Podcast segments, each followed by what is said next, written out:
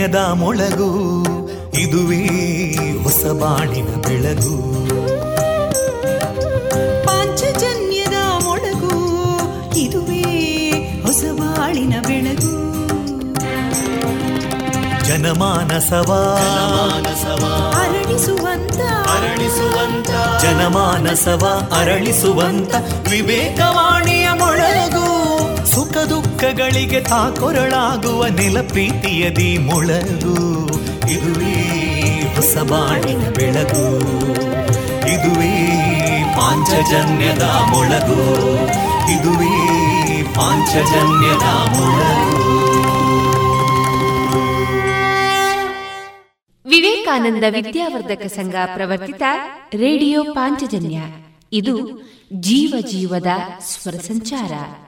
ತೊಂಬತ್ತು ಬಿಂದು ಎಂಟು ಸ್ವರ ತರಾಂಗಗಳಲ್ಲಿ ಈ ಹೊತ್ತಿನ ಪ್ರಸಾರ ಕಾರ್ಯಕ್ರಮವನ್ನ ಆರಂಭಿಸುತ್ತಿದ್ದೇವೆ ಆತ್ಮೀಯ ಶ್ರೋತೃ ಬಾಂಧವರಿಗೆ ರೇಡಿಯೋ ಪಾಂಚಜನ್ಯ ಸಮುದಾಯ ಬಾನುಲಿ ಕೇಂದ್ರ ಬಳಗದ ಪರವಾಗಿ ನಾನು ತೇಜಸ್ವಿನಿ ಮಾಡುವ ಪ್ರೀತಿಪೂರ್ವಕ ನಮಸ್ಕಾರಗಳು वन्दे मातरम्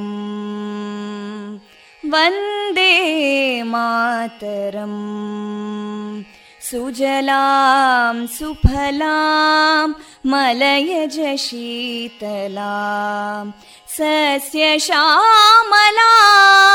मातरं वन्दे मातरम् शुभ्रजोत्स्ना पुलकितयामिनीं पुल्लकुसुमिता ध्रुमदळशोभिनीं सुहासिनीं सुमधुरभाषिणीं सुखदां वरदां मातरं वन्दे मातरम् कोटिकोटिकण्ठा कलकलनिनादकराले कोटि कोटि भुजैदृता करकलवाले अबलां केनो मायेतो बले बहुबलधारिणीं नमामि तारिणीं रिपुदलवारिणी मातरम् वन्दे मातरम् तुमि विद्या तुमि धर्मा तुमि हृदि तुमि मर्मा त्वं हि प्राणा शरीरे बाहुते तुमि मा शक्ति हृदये तुमि मा भक्ति तोमारयी प्रतिमागडी मन्दिरे मन्दिरे वन्दे मातरम् त्वं हि दुर्गा दशप्रहरणधारिणीं।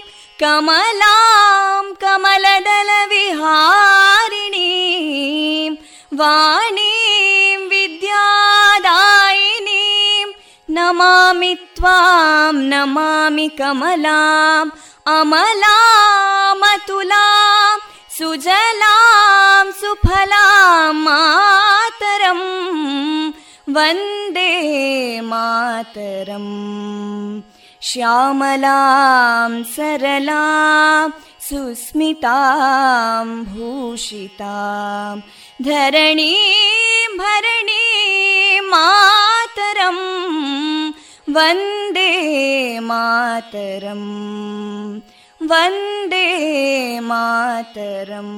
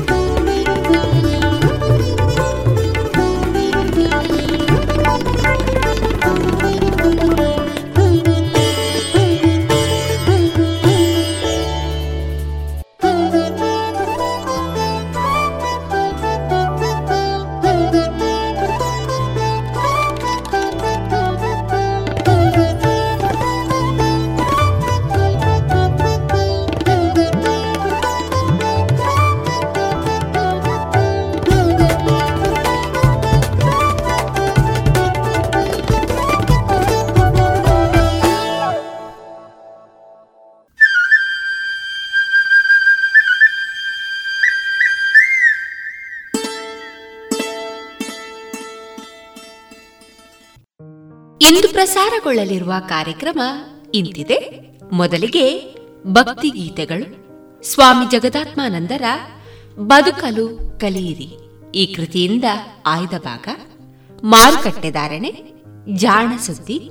ಭಾರತ ದೇಶದ ಪ್ರಧಾನಮಂತ್ರಿಗಳಾದ ನರೇಂದ್ರ ಮೋದಿ ಅವರಿಂದ ಮನ್ ಕಿ ಬಾತ್ ಧ್ವನಿಮುದ್ರಿತ ರೇಡಿಯೋ ಕಾರ್ಯಕ್ರಮ. ವಿದ್ಯಾರ್ಥಿನಿ ನೀತಾ ಆರ್ ಕೆ ಅವರಿಂದ ಲೇಖನ ವಾಚನ.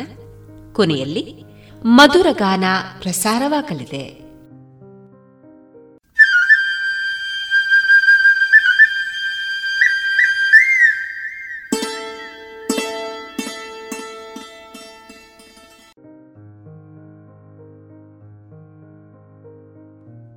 ಇದೀಗ ಭಕ್ತಿ ಗೀತೆಗಳನ್ನ ಕೇಳೋಣ.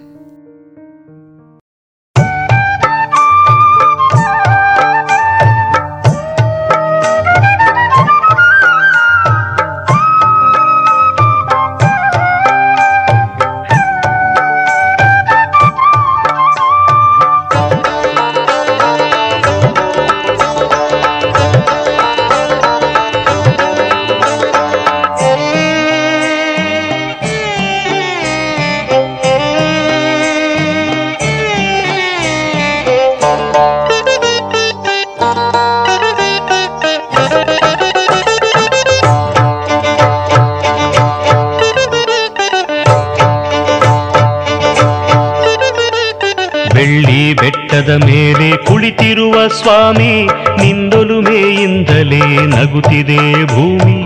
ಬೆಳ್ಳಿ ಬೆಟ್ಟದ ಮೇಲೆ ಕುಳಿತಿರುವ ಸ್ವಾಮಿ, ನಿಂದೊಲುಮೆಯಿಂದಲೇ ನಗುತ್ತಿದೆ ಭೂಮಿ. ನಿನ್ನೊಲುಮೆಯಿಂದಲೇ ನಗುತ್ತಿದೆ ಭೂಮಿ. ಹರ ಹರ ಮಹದೇವ. ಶಿವ ಶಿವ ಮಹದೇವ. ಹರ ಹರ ಮಹದೇವ. ಶಿವ ಶಿವ ಮಹದೇವ. ಹರ ಹರ ಮಹದೇವ. ಶಿವ ಶಿವ ಮಹದೇವ. हर हर महदेव। शिव शिव महादेव।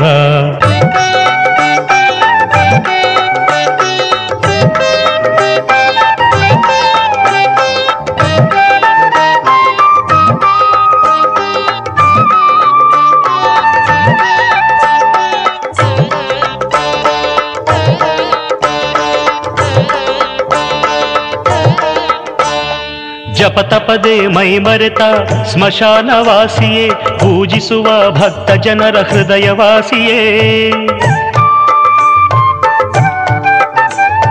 ಜಪತಪದೆ ಮೈ ಮರೆತ ಸ್ಮಶಾನವಾಸಿಯೇ ಪೂಜಿಸುವ ಭಕ್ತ ಜನರ ಹೃದಯವಾಸಿಯೇ ಜಟಾಜೂಟಧಾರಿ ಹೇ ಮಹಾಯೋಗಿಯೇ ಜಟಾಜೂಟಧಾರಿ ಹೇ ಮಹಾಯೋಗಿಯೇ ನಿರಾಕಾರ ಸಾಕಾರ ನಿವುಲಿಯೋ पशुपति। हर हर महादेवा। शिव शिव महादेव। हर हर महादेवा। शिव शिव महादेव। हर हर महादेवा। शिव शिव महादेव। हर हर महादेवा। शिव शिव महादेव।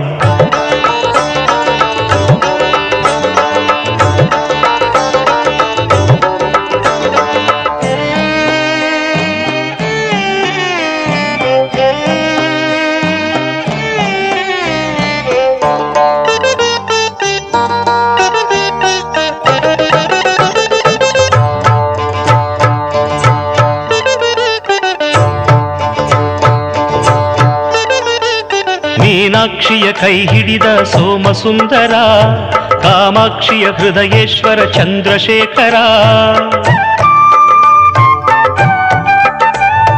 ಮೀನಾಕ್ಷಿಯ ಕೈ ಹಿಡಿದ ಸೋಮಸುಂದರ ಕಾಮಾಕ್ಷಿಯ ಹೃದಯೇಶ್ವರ ಚಂದ್ರಶೇಖರ. ವಿಶಾಲಾಕ್ಷಿ ಒಲುಮೆ ಪಡೆದ ವಿಶ್ವನಾಥನೇ ವಿಶಾಲಾಕ್ಷಿ ಒಲುಮೆ ಪಡೆದ ವಿಶ್ವನಾಥನೇ ಪಂಪಾಪತಿ ಪ್ರಿಯನಾಥ ಶಂಭೋ ಶಂಕರನೇ ಹರ ಹರ ಮಹದೇವ ಶಿವ ಶಿವ ಮಹದೇವ ಹರ ಹರ ಮಹದೇವ ಶಿವ ಶಿವ ಮಹದೇವ ಹರ ಹರ ಮಹದೇವ ಶಿವ ಶಿವ ಮಹದೇವ ಹರ ಹರ ಮಹದೇವ ಶಿವ ಶಿವ ಮಹದೇವ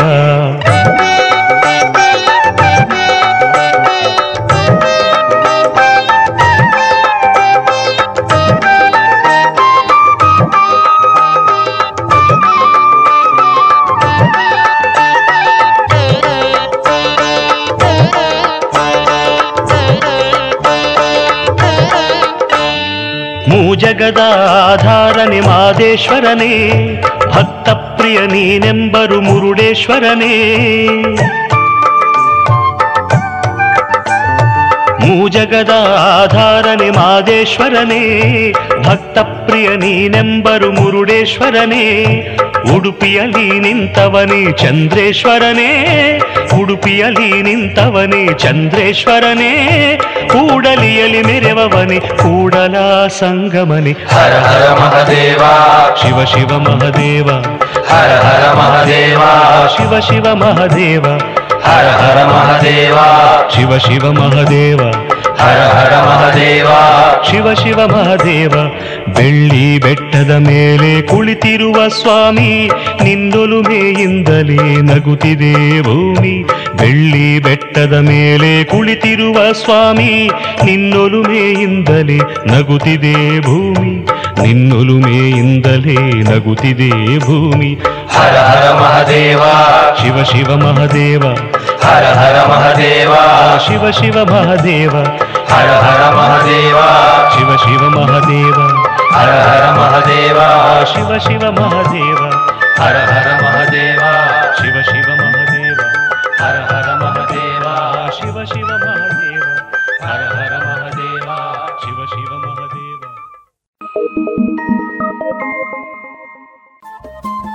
ರೇಡಿಯೋ ಪಾಂಚಜನ್ಯ ತೊಂಬತ್ತು ಬಿಂದು ಎಂಟು ಎಫ್ಎಂ ಸಮುದಾಯ ಬಾನುಲಿ ಕೇಂದ್ರ ಪುತ್ತೂರು. ಇದು ಜೀವ ಜೀವದ ಸ್ವರ ಸಂಚಾರ.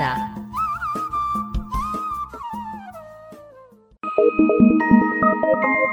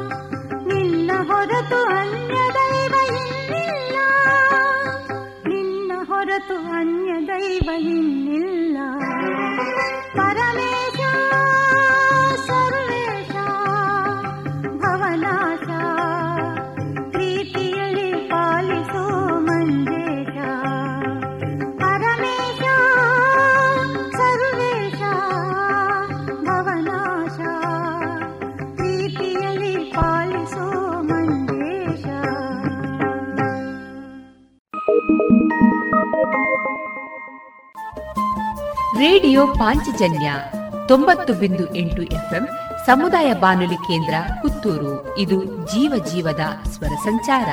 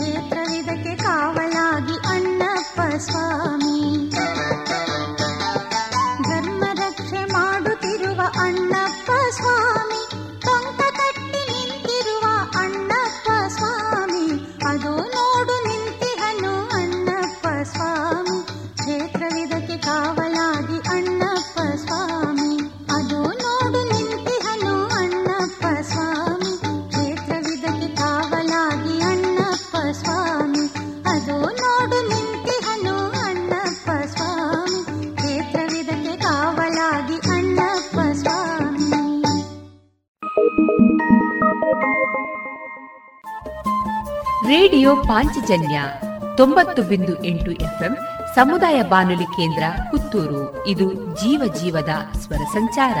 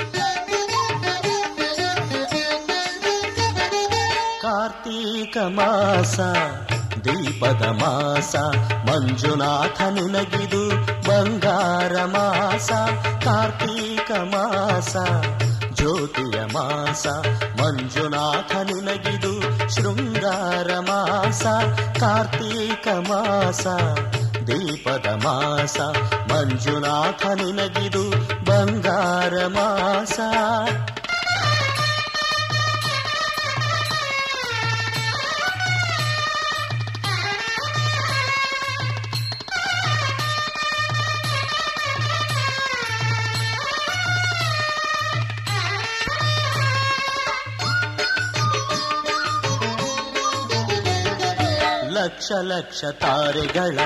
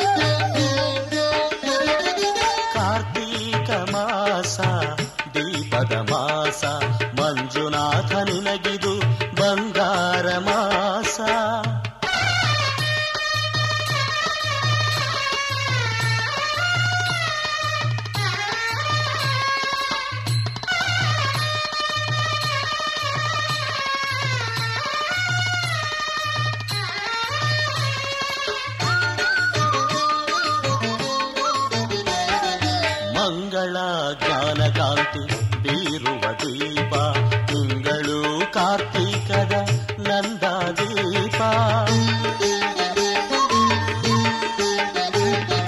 ಗಂಗಾಧರ ಮಂಜೇಶ ನಿನಗೆ ಇದು ಹೊನ್ನ ದೀಪ ರಂಗಶ್ರೀ ಶೇಷ ಶಾಯಿಗಿದು ರನ್ನದ ದೀಪ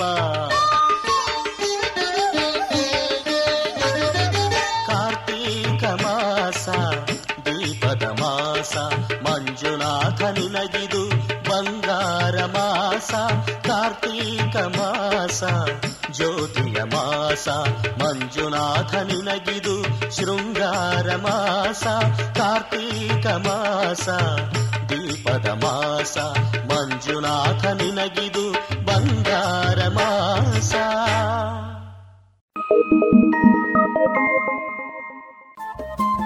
ರೇಡಿಯೋ ಪಾಂಚಜನ್ಯ ತೊಂಬತ್ತು ಬಿಂದು ಎಂಟು ಎಫ್ಎಂ, ಸಮುದಾಯ ಬಾನುಲಿ ಕೇಂದ್ರ ಪುತ್ತೂರು. ಇದು ಜೀವ ಜೀವದ ಸ್ವರ ಸಂಚಾರ.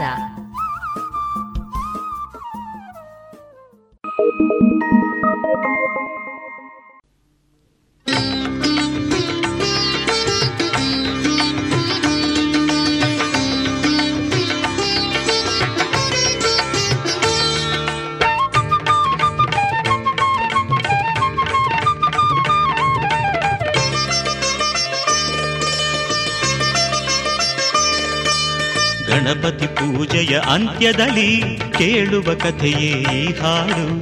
ಚಂದ್ರ ದರುಶನ ದೋಷವನು ನೀಗಿಸು ಕಥೆಯೇ ಈ ಹಾಡು. ಗಣಪತಿ ಪೂಜೆಯ ಅಂತ್ಯದಲ್ಲಿ ಕೇಳುವ ಕಥೆಯೇ ಈ ಹಾಡು. ಚಂದ್ರ ದರುಶನ ದೋಷವನು ನೀಗಿಸು ಕಥೆಯೇ ಈ ಹಾಡು.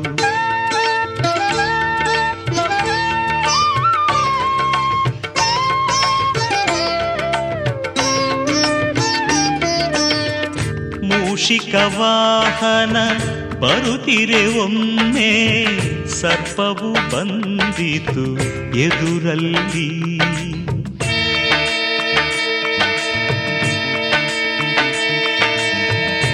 ಅಂಜಿದ ಸುಂಡಿಲಿ ಓಡಲು ಗಣಪತಿ ಬಿದ್ದನು ಕೆಳಗೆ ಮಣ್ಣಲ್ಲಿ. ಮೂಷಿಕ ವಾಹನ ಬರುತ್ತಿರೆ, ಒಮ್ಮೆ ಸರ್ಪವು ಬಂದಿತು ಎದುರಲ್ಲಿ.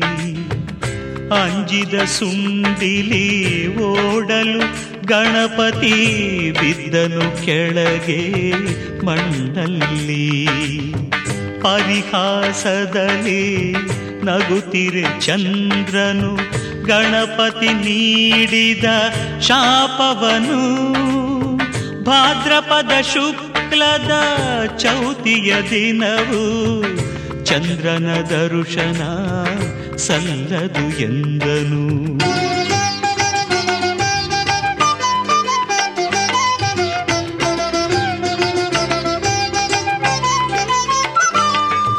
ಸೂರ್ಯನ ಜಪಿಸಿ ಸತ್ರಾಜಿತನು ಗಡಿಸಿದ ಶಮಂತ ಕಮಣಿಯನು ಭಕ್ತಿಲಿ ಮಣಿಯನು ಪೂಜಿಸಿ ನಿತ್ಯವು ಕರೆಯಿತು ಹೊನ್ನಿನ ಮಳೆಯನ್ನು. ಸೂರ್ಯನ ಜಪಿಸಿ ಸತ್ರಾಜಿತನು ಗಡಿಸಿದ ಶಮಂತ ಕಮಣಿಯನು ಭಕ್ತಿಲಿ ಮಣಿಯನು ಪೂಜಿಸಿ ನಿತ್ಯವು ಕರೆಯಿತು ಹೊನ್ನಿನ ಮಳೆಯನ್ನು. ಕೃಷ್ಣನ ಕಣ್ಣನು ತಪ್ಪಿಸೆ ಮಣಿಯನು ಇತ್ತನು ಸೋದರ ಪ್ರಸೇನಗೆ. ಮಣಿಯನು ಧರಿಸಿ ಪ್ರಸೇನ ಬೇಟೆ ಬೇಟೆಯಾಡಲು ಕಾನನಕ್ಕೆ.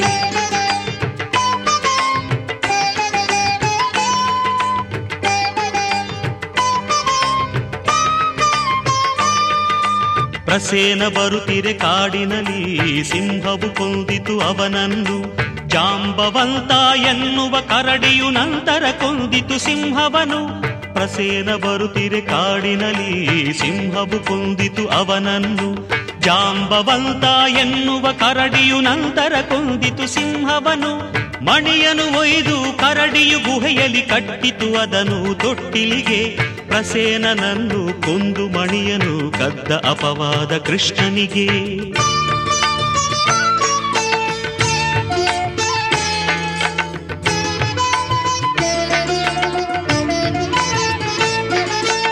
ತನಗೆ ಬಂದ ಕಳಂಕ ನೀಗಲು ಕೃಷ್ಣನು ಹೊರಟನು ಕಾಡಿಗೆ. ಕರಡಿಯ ಹೆಜ್ಜೆಯ ಗುರುತನು ಕಿಡಿದು ಕೃಷ್ಣ ಹೊರಟನು ಗುಹೆಯೊಳಗೆ. ಜಾಂಬವಂತಗೂ ಕೃಷ್ಣಗೂ ನಡೆಯಿತು ಘೋರ ಯುದ್ಧವು ಗುಹೆಯೊಳಗೆ.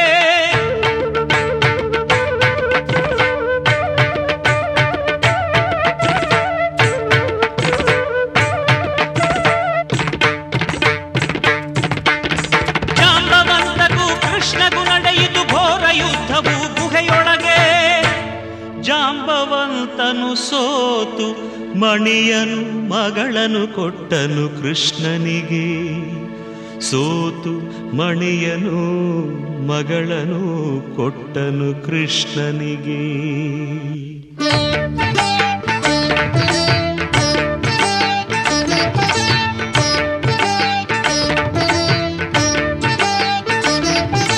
ಭಾದ್ರಪದ ಶುಕ್ಲ ಚೌತಿ ದಿನದ ಚಂದ್ರದ ಋಷನದ ದೋಷವಿದು. ಗಣಪತಿಯನ್ನು ಪೂಜಿಸಿದಾಗ ಅಪವಾದವು ಪರಿಹಾರವು. ನಾರದ ನುಡಿದ ಮಾತನು ಕೇಳಿ ಕೃಷ್ಣ ಪೂಜಿಸಿದ ಗಣಪತಿಯ ಕಥೆಯನ್ನು ಕೇಳಿದ ಎಲ್ಲರಿಗೂ ಗಣಪತಿ ನೀಡಲಿ ನೆಮ್ಮದಿಯ. ಗಣಪತಿ ಪೂಜೆಯ ಅಂತ್ಯದಲ್ಲಿ ಕೇಳುವ ಕಥೆಯೇ ಈ ಹಾಡು. ಚಂದ್ರ ದರ್ಶನ ದೋಷವನು ನೀಗಿಸು ಕಥೆಯೇ ಈ ಹಾಡು. ಇದುವರೆಗೆ ಭಕ್ತಿ ಗೀತೆಗಳನ್ನ ಕೇಳಿದರೆ अब पूरे भारत के लिए एक राशन कार्ड की व्यवस्था भी हो रही है यानी एक राष्ट्र एक ration card one nation one ration card इसका सबसे बड़ा लाभ उन गरीब साथियों को मिलेगा जो रोजगार या दूसरी आवश्यकताओं के लिए अपना गांव छोड़ करके कहीं और जाते हैं ಪ್ರಧಾನಮಂತ್ರಿ ನರೇಂದ್ರ ಮೋದಿ ಅವರ ಈ ವಿಜ್ಞಾನದ ಎನ್ಎಫ್ಎಸ್ಎ ಲಾಭಾರ್ಥಿಗಳಿಗಾಗಿ ರೂಪಿಸಲಾಗಿದೆ ಒಂದು ದೇಶ ಒಂದು ಪಡಿತರ ಚೀಟಿಯ ವ್ಯವಸ್ಥೆ ತಮ್ಮ ಚಾಲತಿಯಲ್ಲಿರುವ ಪಡಿತರ ಚೀಟಿಯಿಂದಲೇ ದೇಶದ ಯಾವುದೇ ಭಾಗದಲ್ಲಿ ಯಾವುದೇ ಪಡಿತರ ಅಂಗಡಿಯಿಂದ ಲಾಭವನ್ನು ತೆಗೆದುಕೊಳ್ಳಬಹುದು ಯೋಜನೆ ಹಾಗೂ ಇತರ ಮಾಹಿತಿಗಳಿಂದ ಪ್ರಯೋಜನಗಳನ್ನು ಪಡೆಯಲು ಟೋಲ್ ಫ್ರೀ ಸಂಖ್ಯೆ ಒಂದು ನಾಲ್ಕು ನಾಲ್ಕು ನಾಲ್ಕು ಐದಿಗೆ ಸಂಪರ್ಕಿಸಿ ಇನ್ನೀಗ ಸ್ವಾಮಿ ಜಗದಾತ್ಮಾನಂದರ ಬದುಕಲು ಕಲಿಯಿರಿ. ಈ ಕೃತಿಯಿಂದ ಆಯ್ದ ಭಾಗವನ್ನ ಕೇಳೋಣ.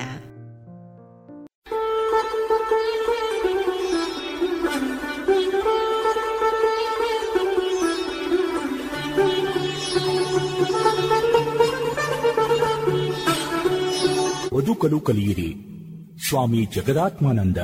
ಕೊಡುಗೆ ಶ್ರೀರಾಮಕೃಷ್ಣಾಶ್ರಮ ಮೈಸೂರು.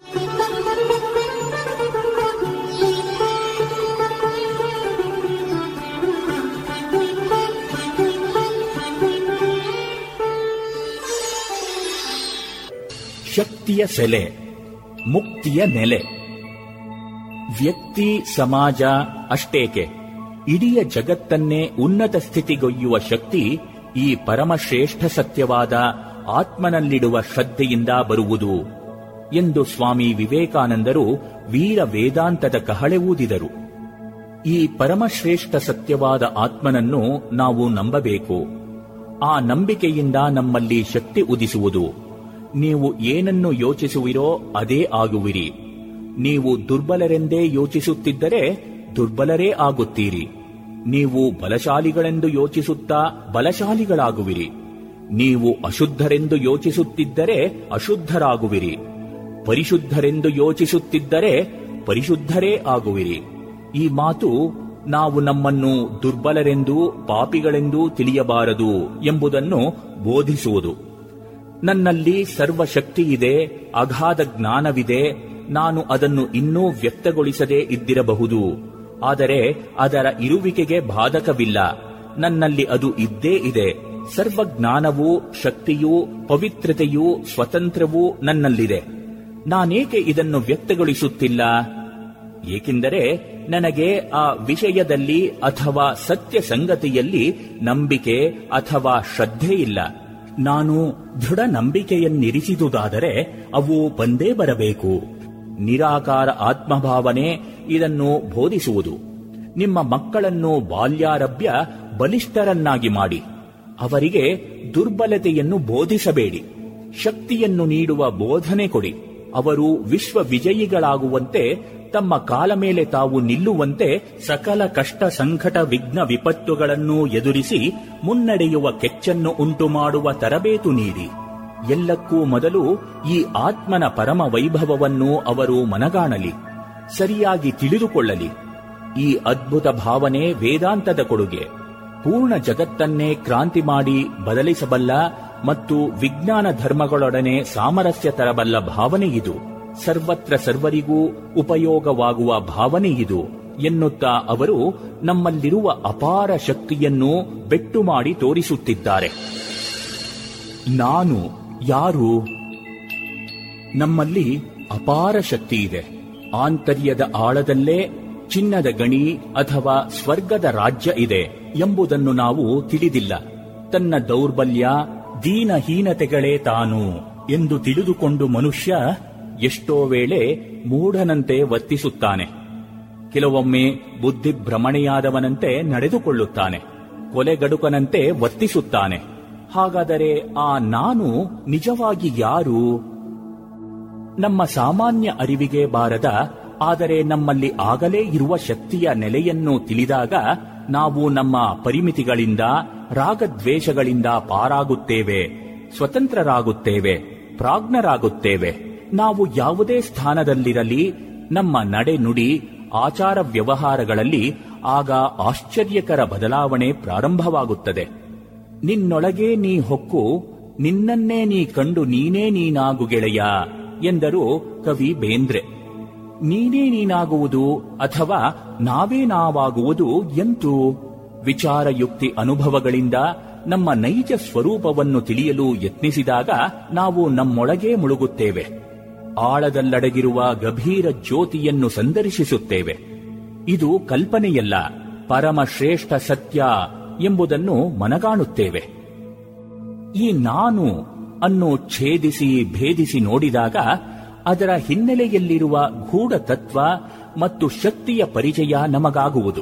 ಮಾತಿಗೆ ನಿಲುಕದ ಪರಮಾದ್ಭುತ ಶಕ್ತಿಯುಳ್ಳ ಅದು ಹೇಗೆ ತನ್ನನ್ನು ತಾನು ತನ್ನ ಬಗೆಗಿನ ಕಲ್ಪನೆಗಳ ಮೂಲಕ ಪರಿಮಿತಿಗೊಳಿಸುತ್ತದೆ? ಪರಿಮಿತಿ ಭಾವನೆಗಳಲ್ಲಿ ಒಂದಾಗಿ ತನ್ನನ್ನು ತಾನು ಹೇಗೆ ಬದ್ಧವಾಗಿಸಿಕೊಂಡು ನರಳುತ್ತದೆ, ಆ ನರಳಾಟದಿಂದ ಹೇಗೆ ಪಾರಾಗುತ್ತದೆ ಎಂಬುದು ಅತ್ಯಂತ ಕುತೂಹಲಕಾರಿಯೂ ಆಶ್ಚರ್ಯದಾಯಕವೂ ಆದ ಅನ್ವೇಷಣೆ. ಈ ಅನ್ವೇಷಣೆ ಮಾಡಲು ಯಾವುದೇ ಪ್ರಯೋಗಶಾಲೆಗಳಲ್ಲಿ ನಾವು ದುಡಿಯಬೇಕಿಲ್ಲ. ನಮ್ಮ ಮನಸ್ಸೇ ಪ್ರಯೋಗಶಾಲೆ. ವಿಚಾರವೆಂಬ ಖಡ್ಗವೇ ಸಮಸ್ಯೆಯ ಕಗ್ಗಂಟನ್ನು ಕಡಿಯುವ ಉಪಕರಣ. ಆ ಖಡ್ಗ ಪ್ರಯೋಗದಿಂದ ನಮ್ಮಲ್ಲಿರುವ ಅಪಾರ ಶಕ್ತಿಯ ಅರಿವಾಗುವುದೆಂತು? ಕುರಿಯಾದ ಹುಲಿ. ದೊಡ್ಡದಾದ ಹುಲ್ಲುಗಾವಲಿನಲ್ಲಿ ಒಂದು ಕುರಿ ಮಂದೆ ಹಾಯಾಗಿ ಸಂಚರಿಸುತ್ತಿತ್ತು. ಹುಲ್ಲುಗಾವಲಿನ ಉತ್ತರ ದಿಕ್ಕಿನಲ್ಲಿ ಒಂದು ದಟ್ಟಡವಿ. ಒಂದಾನೊಂದು ದಿನ ಹಸಿದ ಹುಲಿಯೊಂದು ಆ ಅಡವಿಯಲ್ಲಿನ ಒಂದು ಬಂಡೆಯ ಮೇಲೆ ನಿಂತು ಹುಲ್ಲುಗಾವಲಿನಲ್ಲಿದ್ದ ಕುರಿ ಮಂದೆಯನ್ನು ಕಂಡಿತು. ಇಂದೆನೆಗೆ ಆಹಾರ ಸಿಕ್ಕಿತು ಎಂದು ಅದು ಬಾಯಿ ಚಪ್ಪರಿಸಿತು.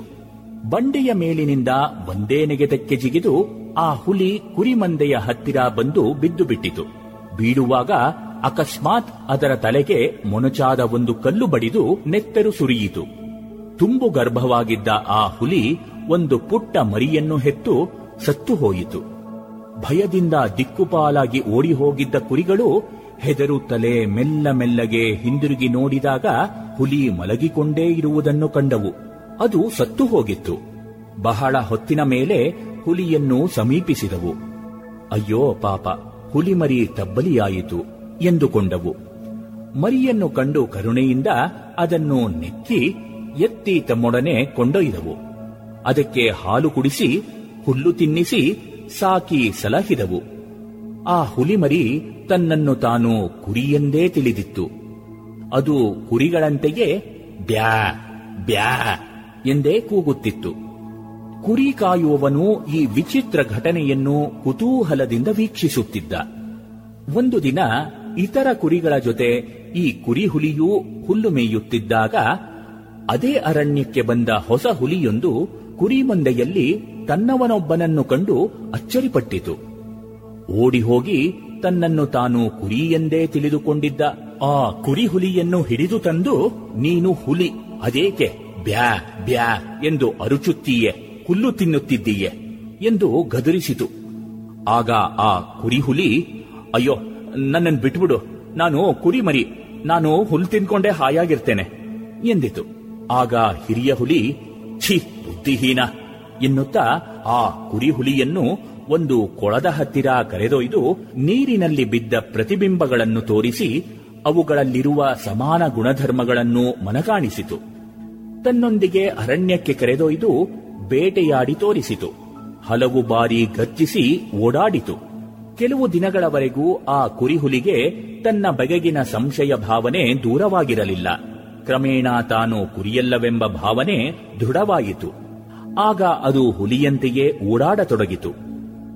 ಹುಲಿಯಾಗಿದ್ದರೂ ತನ್ನನ್ನು ತಾನು ಕುರಿಯೆಂದೇ ನಂಬಿಕೊಂಡು ಕುರಿಯಂತೆಯೇ ವರ್ತಿಸಿತು ಆ ಹುಲಿ ಮರಿ. ತನ್ನಲ್ಲಿ ಅದ್ಭುತ ಶಕ್ತಿ ಅಡಗಿದ್ದರೂ ತಾನು ಅಲ್ಪಶಕ್ತಿಯ ಕುರಿ ಎಂಬ ಕಲ್ಪನೆಗೆ ದೃಢವಾಗಿ ಕಟ್ಟುಬಿದ್ದು ಕಿಂಚಿತ್ತೂ ಸಂಶಯವಿಲ್ಲದೆ ಆ ಕಲ್ಪನೆಗೆ ಅನುಗುಣವಾಗಿಯೇ ನಡೆದುಕೊಂಡಿತು. ಕುರಿ ಎಂದು ತಿಳಿದು ಅಂತೆಯೇ ವರ್ತಿಸಿದಾಗಲೂ ಅದು ನಿಜವಾಗಿಯೂ ಹುಲಿಯಾಗಿಯೇ ಇತ್ತು. ಹಾಗಾದರೆ ಯಾವುದು ಅದನ್ನು ಕುರಿಯಾಗಿಸಿದ್ದು? ಹೆಪ್ಪುಗಟ್ಟಿದ ತಪ್ಪು ಕಲ್ಪನೆ ಅಥವಾ ಅಜ್ಞಾನ. ತನ್ನ ನಿಜವಾದ ಸ್ವರೂಪದ ಬಗೆಗಿನ ಅಜ್ಞಾನ. ಅಜ್ಞಾನ ಕಳೆದು ತನ್ನ ಸ್ವರೂಪ ದರ್ಶನವಾಗುತ್ತಲೇ ಎಲ್ಲ ಸಂಶಯ, ವಿಪರೀತ ಭಾವನೆಗಳು ದೂರವಾದವು. ಆಗ ಅದು ಹುಲಿಯಂತೆ ವರ್ತಿಸಿತು. ಆತ್ಮವಿಶ್ವಾಸವೆಂದರೆ ಅಹಂಕಾರವಲ್ಲ. ಅಹಂಕಾರ ಅಜ್ಞಾನದಿಂದ ಉಂಟಾಗುತ್ತದೆ. ಆತ್ಮವಿಶ್ವಾಸ ಪ್ರತಿಯೊಬ್ಬನಲ್ಲಿ ಅಡಗಿರುವ ಶಕ್ತಿಯ ಅರಿವಿನಿಂದ ವೃದ್ಧಿಸುತ್ತದೆ. ಯಾವುದನ್ನು ಸತ್ಯವೆಂದು ನಾವು ದೃಢವಾಗಿ ನಂಬುತ್ತೇವೋ, ಆ ನಂಬಿಕೆ ನಮ್ಮ ಯೋಚನೆ, ಭಾವನೆ ಮತ್ತು ಚಟುವಟಿಕೆಗಳ ಮೇಲೆಯೇ ಏಕೆ? ಸಂಪೂರ್ಣ ವ್ಯಕ್ತಿತ್ವದ ಮೇಲೆ ಪ್ರಬಲ ಪ್ರಭಾವ ಬೀರುತ್ತದೆಂಬುದು ನಿಸ್ಸಂದಿಗ್ಧವಾದ ಒಂದು ಸತ್ಯ. ಸತ್ಯದ ಬಗೆಗಿನ ನಮ್ಮ ಕಲ್ಪನೆ ನಮ್ಮ ತಿಳುವಳಿಕೆಯನ್ನೇ ಹೊಂದಿಕೊಂಡಿರುತ್ತದೆ. ಪರಮ ಸತ್ಯದ ಬಗೆಗಿನ ನಮ್ಮ ಸಿದ್ಧಾಂತ ನಮ್ಮ ಅರಿವಿನ ಪರಿಧಿಯ ವಿಸ್ತಾರ ವಿಕಾಸಗಳನ್ನವಲಂಬಿಸಿ ಬದಲಾವಣೆಯಾಗುತ್ತಿರುತ್ತದೆ ಎಂಬುದು ಇನ್ನೊಂದು ತಥ್ಯ. ನೆರಳು ಬೆಳಕು. ನಾನು, ನೀನು, ಅವನು, ಅವಳು, ಅದು ಎಂಬ ಭಾವನೆಗಳು ಸುಮಾರು ಎರಡು ವರ್ಷಗಳಾಗುವಾಗ ಮಗುವಿನಲ್ಲಿ ಉದಿಸುತ್ತದೆ ಎನ್ನುತ್ತಾರೆ. ಈ ನಾನುವಿಗೆ ನಾನಾ ತೆರೆನಾದ ಪ್ರತ್ಯಯಗಳು ಉಪಾಧಿಗಳು ಸೇರಿಕೊಂಡು ಸಾವಕಾಶವಾಗಿ ಹೇಗೆ ವ್ಯಕ್ತಿತ್ವ ನಿರ್ಮಾಣವಾಗುತ್ತದೆಂಬುದನ್ನು ನಾವು ಪರಿಶೀಲಿಸಬಹುದು. ಮನುಷ್ಯನ ವ್ಯಕ್ತಿತ್ವ ನಿರ್ಮಾಣದಲ್ಲಿ ಸಾಮಾನ್ಯ ದೃಷ್ಟಿಗೆ ಅಗೋಚರವಾದ ಕೆಲವು ದ್ರವ್ಯಗಳು ಸೇರಿಕೊಂಡಿವೆ. ನಮ್ಮೆದುರಿಗೆ ಇರುವ ವ್ಯಕ್ತಿಯ ದೇಹವನ್ನೇ ನಾವು ಕಾಣುತ್ತೇವೆ. ಕಣ್ಣುಗಳು ಚಲಿಸುವುದು, ಕಣ್ಣು ಮುಚ್ಚಿ ತೆರೆಯುವುದು, ಬಾಯಿ ಮತ್ತು ತುಟಿಗಳ ಚಲನೆ ಮುಖ ತಿರುಗಿಸುವುದು ಯಾವುದೋ ಒಂದು ಕೆಲಸದಲ್ಲಿ ಇಡೀ ದೇಹದ ಚಲನೆ ಮತ್ತು ಚೇಷ್ಟೆ, ದೇಹದ ನಿಲುವು ಮತ್ತು ಮೈಬಣ್ಣ, ಇವುಗಳೆಲ್ಲ ನಮ್ಮ ಗಮನಕ್ಕೆ ಬರುವಂತಹ ಸಂಗತಿಗಳು. ಆದರೆ ಮನುಷ್ಯನ ನಿಜವಾದ ವ್ಯಕ್ತಿತ್ವ ಅಗೋಚರವಾದುದಲ್ಲವೇ? ಮನುಷ್ಯನ ಹೊರ ರೂಪವನ್ನು ಸುಲಭವಾಗಿ ತಿಳಿದುಕೊಂಡಂತೆ ಅಗೋಚರವಾದ ಅಂಶಗಳನ್ನು ತಿಳಿದುಕೊಳ್ಳುವುದಾದರೆ ನಾವು ಒಂದು ಹೊಸ ಜಗತ್ತಿನಲ್ಲೇ ಬದುಕಿದಂತಾಗುತ್ತದೆ. ನಾವು ಬದುಕಿಕೊಂಡಿರುವುದು ನಮಗೆ ಗೋಚರಿಸುವ ಮಾನವ ಜಗತ್ತಿನಲ್ಲಿ, ಅಂದರೆ ತೋರಿಕೆಯ ಜಗತ್ತಿನಲ್ಲಿ. ನಮ್ಮ ಯೋಚನೆಗಳು, ಭಾವನೆಗಳು, ಕಲ್ಪನೆಗಳು, ಸ್ಮೃತಿಗಳು, ಹಗಲುಗನಸುಗಳು, ಆಸೆ, ಆಸಕ್ತಿ, ಅನಿಸಿಕೆಗಳು ಅಗೋಚರವಾಗಿವೆ.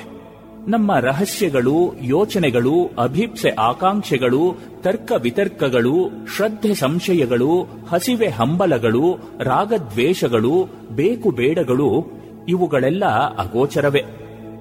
ಆದರೆ ಅವುಗಳೆಲ್ಲ ನಮ್ಮ ವ್ಯಕ್ತಿತ್ವದ ಮೂಲ ದ್ರವ್ಯಗಳಲ್ಲವೇ ವ್ಯಕ್ತಿತ್ವ ನಿರ್ಮಾಣದ ಈ ಮೂಲ ದ್ರವ್ಯಗಳು ಅಹಂ ಅಥವಾ ನಾನು ಭಾವನೆಯನ್ನು ಸುತ್ತುವರಿದಿರುತ್ತವೆ. ನನ್ನ ಬಗೆಗಿನ ನಾನು ಬೆಳೆಸಿಕೊಂಡು ಬಂದಿರುವ ರೂಢ ಮೂಲವಾದ ಕಲ್ಪನೆಯ ತಾಯಿ ಬೇರಿನಿಂದ ಅವು ಪೋಷಿತವಾಗಿ ನನ್ನ ವ್ಯಕ್ತಿತ್ವ ಮತ್ತು ಬದುಕನ್ನು ರೂಪಿಸುತ್ತವೆ. ಬೆಳಕಿನಲ್ಲಿ ಕಂಗೊಳಿಸುವ ಭವ್ಯ ಕಟ್ಟಡದ ನೀಲಿ ನಕಾಶೆ ನೆರಳಿನಲ್ಲಿ ಎಲ್ಲೋ ಅಡಗಿರುವಂತೆ ಗೋಚರಿಸುವ ವ್ಯಕ್ತಿಯ ಹಿನ್ನೆಲೆಯಲ್ಲಿ ಎಂದರೆ ಸುಪ್ತ ಮನದ ಆಳದಲ್ಲಿ ಅಡಗಿವೆ. ಈ ನಾನು ಮತ್ತು ಅದನ್ನು ಸುತ್ತುವರಿದ ಯೋಚನೆ, ಭಾವನೆ ಮತ್ತು ಸಂಸ್ಕಾರಗಳು. ಸ್ವವ್ಯಕ್ತಿತ್ವ ಚಿತ್ರ. ಮ್ಯಾಕ್ಸ್ವೆಲ್ ಮಾಲ್ಸ್ ಜಗತ್ಪ್ರಸಿದ್ಧ ಪ್ಲಾಸ್ಟಿಕ್ ಸರ್ಜನ್. ಎಷ್ಟೋ ಮಂದಿ ಜಾಂಬವಂತರನ್ನು ಮನ್ಮಥರನ್ನಾಗಿ ಪರಿವರ್ತಿಸಿದ ಮಹಾನುಭಾವರು ಅವರು. ಅನೇಕ ಅಡ್ಡುಮೋರೆಯ ಗಂಟುಮೂಗಿನ, ಗುಜ್ಜುಗೋರಲಿನ ಬೊಜ್ಜು ದೇಹದ ದೊಡ್ಡ ಕೈಕಾಲುಗಳ, ಉದುರಿದ ರೋಮ ಮೀಸೆಗಳ ಜನರ ಅಂಕುಡೊಂಕುಗಳನ್ನು ತಿದ್ದಿ ತೀಡಿದವರವರು. ದೈಹಿಕ ಅಂಕುಡೊಂಕುಗಳು ದೂರವಾಗುತ್ತಿರುವಾಗಲೇ ಅವರ ಮನಸ್ಸಿನಲ್ಲಿ ಆತ್ಮವಿಶ್ವಾಸ, ಧೈರ್ಯೋತ್ಸಾಹಗಳು ಗರಿಗೆದರುವುದನ್ನು ಡಾಕ್ಟರ್ ಮಾಲ್ಟ್ಸ್ ಕಂಡಿದ್ದರು. ಅವರು ತಮ್ಮ ಬಗೆಗೆ ಕಲ್ಪಿಸಿಕೊಂಡಿದ್ದ ಕೀಳರಿಮೆಯ ಭಾವನೆಗಳು ದೂರವಾಗುವುದನ್ನು ನೋಡಿದ್ದರು. ಉದಾಹರಣೆಗೆ ಸೀಳು ತುಟಿಯ ಹುಡುಗನೊಬ್ಬ ತನ್ನ ಬಗೆಗೆ ನಾಚಿಕೊಂಡು ಉಳಿದವರಿಂದ ದೂರವಾಗಿ ಎಲ್ಲರೂ ತನ್ನನ್ನು ನೋಡಿ ಅಪಹಾಸ್ಯ ಮಾಡುತ್ತಾರೆಂದುಕೊಂಡು ಕೀಳರಿಮೆ ಬೆಳೆಸಿಕೊಂಡು ಮೂಲೆ ಸೇರುತ್ತಾನೆನ್ನೆ. ಶಸ್ತ್ರಚಿಕಿತ್ಸೆಯ ಕೆಲ ದಿನಗಳ ನಂತರ ಕನ್ನಡಿಯಲ್ಲಿ ತನ್ನ ಮುಖ ನೋಡಿಕೊಂಡು ಸಂತೋಷಪಟ್ಟು ತನ್ನ ವ್ಯಕ್ತಿತ್ವದ ಬಗೆಗೆ ಆತ್ಮವಿಶ್ವಾಸ ತಾಳಿ ಎಲ್ಲರೊಡನೆ ಬೆರೆತು ಅಧ್ಯಯನದಲ್ಲೂ ಆಟೋಟಗಳಲ್ಲೂ ಮುನ್ನಡೆದು ಹೊಸ ವ್ಯಕ್ತಿಯೇ ಆದ. ಎಷ್ಟೋ ಮಂದಿಯಲ್ಲಿ ಈ ರೀತಿ ಶಸ್ತ್ರಚಿಕಿತ್ಸೆಯಿಂದ ಹಠಾತ್ತಾದ ಹಾಗೂ ಆಶ್ಚರ್ಯಕರ ಬದಲಾವಣೆಗಳು ಕಂಡುಬಂದಿವೆ. ಆದರೆ ಹಲವು ಸಂದರ್ಭಗಳಲ್ಲಿ ಶಸ್ತ್ರಚಿಕಿತ್ಸೆ ಯಶಸ್ವಿಯಾದರೂ ಮುಖದ ಮೇಲಿನ ಅಂಕುಡೊಂಕುಗಳು ದೂರವಾಗಿ ಸೌಂದರ್ಯ ವೃದ್ಧಿಯಾದರೂ ವ್ಯಕ್ತಿಯಲ್ಲಿ ನಿರೀಕ್ಷಿಸಿದ ಯಾವ ಬದಲಾವಣೆಗಳೂ ಕಂಡುಬರಲಿಲ್ಲ. ಅವರ ಆತ್ಮವಿಶ್ವಾಸಹೀನತೆ ದೂರವಾಗಲಿಲ್ಲ. ಸೋಲಿನ ಮನೋಭಾವ ಅವರನ್ನು ಬಿಡಲಿಲ್ಲ. ನಿರಾಸೆ ಮತ್ತು ನಿರುತ್ಸಾಹಗಳಿಂದ ಅವರು ಪರಿತಪಿಸುತ್ತಿದ್ದರು. ಅವರ ಹೊರಮುಖವಲ್ಲ, ಮನಸ್ಸಿನ ಮುಖ ಬದಲಾಗಬೇಕಿತ್ತು. ಮನಸ್ಸಿನ ಆಳದಲ್ಲಿ ಬೇರೂರಿದ ತಮ್ಮ ವ್ಯಕ್ತಿತ್ವದ ಬಗೆಗಿನ ಅವರ ಕಲ್ಪನೆಗಳು ಬದಲಾಗಬೇಕಿತ್ತು ಎಂಬುದನ್ನು ಡಾಕ್ಟರ್ ಮಾಲ್ಟ್ಸ್ ಕಂಡುಕೊಳ್ಳಬೇಕಾಯಿತು. ಆ ಬದಲಾವಣೆಯಿಂದ ಅವರ ಬದುಕಿನಲ್ಲಿ ಅಪೂರ್ವ ಪರಿವರ್ತನೆಯಾದುದನ್ನು ಕಂಡು ಒಂದು ಸಿದ್ಧಾಂತವನ್ನು ಕಂಡುಕೊಂಡರು. ಅದೇ ಸ್ವವ್ಯಕ್ತಿತ್ವ ಚಿತ್ರ ಸೆಲ್ಫ್ ಇಮೇಜ್ ಅದು ಬದಲಾವಣೆಯಾದರೆ ವ್ಯಕ್ತಿಯಲ್ಲಿ ಅಪೂರ್ವ ತಿರುವು ಸಾಧ್ಯವಾಗುತ್ತದೆಂಬುದನ್ನು ಸಹಸ್ರಾರು ಪ್ರಯೋಗ ಅನುಭವಗಳಿಂದ ಕಂಡುಕೊಂಡು ಒಂದು ಗ್ರಂಥವನ್ನೇ ಬರೆದರು. ಈ ಪದ್ಧತಿಯ ಪ್ರಯೋಜನ ಪಡೆದುಕೊಂಡ ಮೇಲೆ ದಡ್ಡರೆಂದು ಪರಿಗಣಿತರಾಗಿ ಫೇಲಾಗಿದ್ದ ವಿದ್ಯಾರ್ಥಿಗಳು ಪ್ರಥಮ ಶ್ರೇಣಿಯಲ್ಲಿ ಪಾಸಾದರು. ಹುಟ್ಟುಗಟ್ಟಿದ ಸೋಲಿನ ಮನೋಭಾವದವರು ಉತ್ಸಾಹಿಗಳಾಗಿ ಉದ್ಯಮಶೀಲರಾದರು. ದಕ್ಷತೆ ಸಾಮರ್ಥ್ಯಗಳಲ್ಲಿ ಹಿಂದೆ ಬಿದ್ದಿದ್ದವರು ಉನ್ನತ ಮಟ್ಟಕ್ಕೇರಿದರು. ಅಂತರ್ಮುಖತೆ, ನಾಚಿಕೆಯ ಸ್ವಭಾವದವರೂ ಕೂಡ ನಿರ್ಭೀತಿಯಿಂದ ಎಲ್ಲರೊಂದಿಗೆ ವ್ಯವಹರಿಸತೊಡಗಿದರು.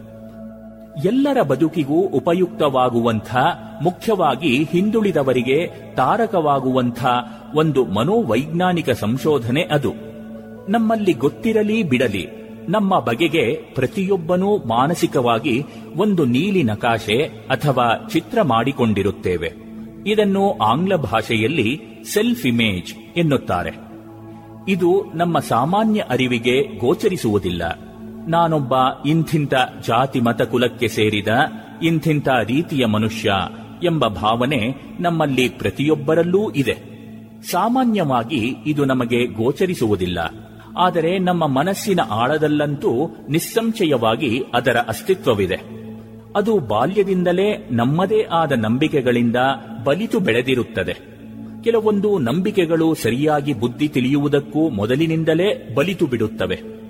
ನಾವು ಪಡೆದ ಅನುಭವಗಳು, ಸಾಧನೆ ಸಿದ್ಧಿಗಳು, ಗೆಲುವು ಯಶಸ್ಸುಗಳು, ನೋವು ಆಶಾಭಂಗ ಅಪಮಾನಗಳು, ಸ್ಥಿತಿಗತಿಯಲ್ಲಿ ಉಂಟಾದ ಏರುಪೇರುಗಳು, ಇತರರು ನಮ್ಮ ಮೇಲೆ ಬಾಲ್ಯದಿಂದಲೇ ತೋರುತ್ತಿದ್ದ ಪ್ರತಿಕ್ರಿಯೆಗಳು, ಇವೆಲ್ಲವುಗಳಿಂದ ಈ ನಂಬಿಕೆಗಳು ರೂಪ ತಾಳುತ್ತವೆ ಒಟ್ಟು ಅವುಗಳ ಮೊತ್ತದಿಂದ ನಮ್ಮದೇ ಆದ ವ್ಯಕ್ತಿತ್ವದ ಚಿತ್ರವೊಂದು ನಮ್ಮ ಸಾಮಾನ್ಯ ಅರಿವಿಗೆ ಗೋಚರಿಸದೆ ಸಿದ್ಧವಾಗಿರುತ್ತದೆ. ಅದಕ್ಕನುಗುಣವಾಗಿಯೇ ನಾವು ವರ್ತಿಸುತ್ತೇವೆ ಎನ್ನುತ್ತಾರೆ ಮನೋವಿಜ್ಞಾನಿಗಳು. ನಮ್ಮ ನಡತೆ ಕಾರ್ಯವಿಧಾನ, ಭಾವನೆ, ವರ್ತನೆಯ ಕ್ರಮಗಳು, ಸಾಮರ್ಥ್ಯ ವೈಶಿಷ್ಟ್ಯಗಳು ಕೂಡ ದೃಢವಾಗಿ ಬೇರುಬಿಟ್ಟ ಸ್ವವ್ಯಕ್ತಿತ್ವ ಚಿತ್ರ ಅಥವಾ ನೀಲಿ ನಕಾಶೆಗಳಿಗನುಗುಣವಾಗಿಯೇ ಇರುತ್ತವೆ. ನಮ್ಮನ್ನು ನಾವು ಎಂಥ ವ್ಯಕ್ತಿ ಎಂದು ಮನಸ್ಸಿನ ಆಳದಲ್ಲಿ ಚಿತ್ರಿಸಿಕೊಂಡಿರುತ್ತೇವೆಯೋ ಅದಕ್ಕನುಗುಣವಾಗಿಯೇ ವರ್ತಿಸುತ್ತೇವೆ. ಮೇಲಿನ ಈ ಸಿದ್ಧಾಂತ ಎಷ್ಟರ ಮಟ್ಟಿಗೆ ಸತ್ಯಸಂಗತಿ? ವ್ಯಕ್ತಿತ್ವ ನಿರ್ಮಾಣದಲ್ಲಿ ನಾನು ಕಲ್ಪನೆ ಎಂಥ ಪಾತ್ರ ವಹಿಸುತ್ತದೆ ಎಂಬುದನ್ನು ಅರ್ಥ ಮಾಡಿಕೊಳ್ಳಲು ಮುಂದಿನ ಘಟನೆ ಸಹಕಾರಿಯಾಗುತ್ತದೆ. ಅಗಸನಾದ ಅರಸುಪುತ್ರ. ವಿಷಗಳಿಗೆಯಲ್ಲಿ ಜನಿಸಿದ ರಾಜನ ಶಿಶು ಮುಂದೆ ಕುಲಕ್ಕೆ ಕುಠಾರಪ್ರಾಯನಾಗುತ್ತಾನೆಂದು ಭವಿಷ್ಯಜ್ಞರಿಂದ ತಿಳಿದ ರಾಜನು ಸೇವಕರಿಗೆ ಶಿಶುವನ್ನು ಕಾಡಿನಲ್ಲಿ ಬಿಟ್ಟು ಬರಲು ಆಜ್ಞಾಪಿಸುತ್ತಾನೆ. ಸೇವಕರು ರಾಜಾಜ್ಞೆಯನ್ನು ಪಾಲಿಸಿ ಹಿಂದಿರುಗಿದರು. ಮರದಡಿಯಲ್ಲಿ ಬಂಡೆಯ ಮೇಲೆ ಅತ್ತು, ಬಳಲಿ, ಮಲಗಿ ನಿದ್ರಿಸುತ್ತಿದ್ದ ಸುಂದರ ಶಿಶುವನ್ನು ಅಕಸ್ಮಾತ್ತಾಗಿ ಆ ದಾರಿಯಲ್ಲಿ ನಡೆದು ಬರುತ್ತಿದ್ದ ಅಗಸ ದಂಪತಿಗಳು ಕಂಡು ಮೂಕ ವಿಸ್ಮಿತರಾದರು ಬಹುಕಾಲದಿಂದ ಮಕ್ಕಳಿಲ್ಲದ ತಮಗೆ ದೇವರೇ ಆ ಶಿಶುವನ್ನು ಕರುಣಿಸಿದನೆಂದು ತಿಳಿದು ಅದನ್ನು ತಮ್ಮ ಮನೆಗೆ ಕರೆದೊಯ್ದು ಸಾಕಿ ಸಲಹಿದರು. ತಮ್ಮ ಹೊಟ್ಟೆಯಲ್ಲಿ ಹುಟ್ಟಿದ ಮಗನಲ್ಲ, ಸಾಕು ಮಗ ಎಂಬುದನ್ನು ಅವನಿಗೆ ಎಂದೂ ತಿಳಿಯಗೊಡಲಿಲ್ಲ. ಮಗು ಬೆಳೆದು ದೊಡ್ಡವನಾದ. ತಂದೆ ತಾಯಿಗಳ ಕೆಲಸದಲ್ಲಿ ನೆರವಾಗತೊಡಗಿದ. ಕತ್ತೆ ಕಾಯುತ್ತಿದ್ದ, ಬಟ್ಟೆ ಒಗೆಯುತ್ತಿದ್ದ, ಕತ್ತೆ ಕಾಯುತ್ತಾ ಒಂದು ದಿನ ಮರದಡಿಯ ಕಲ್ಲಿನ ಮೇಲೆ ಮಲಗಿಕೊಂಡಿದ್ದ. ಸಂತರೊಬ್ಬರು ಆ ಮಾರ್ಗವಾಗಿ ಬರುತ್ತಾ ಮಲಗಿದ್ದ ಯುವಕನ ಅಂಗಲಕ್ಷಣಗಳನ್ನು ಕಂಡು ಚಕಿತರಾದರು. ಯುವಕನನ್ನು ಎಬ್ಬಿಸಿ, ಅವನು ಯಾರ ಮಗ? ಎಂದೆಲ್ಲ ವಿಚಾರಿಸಿದರು.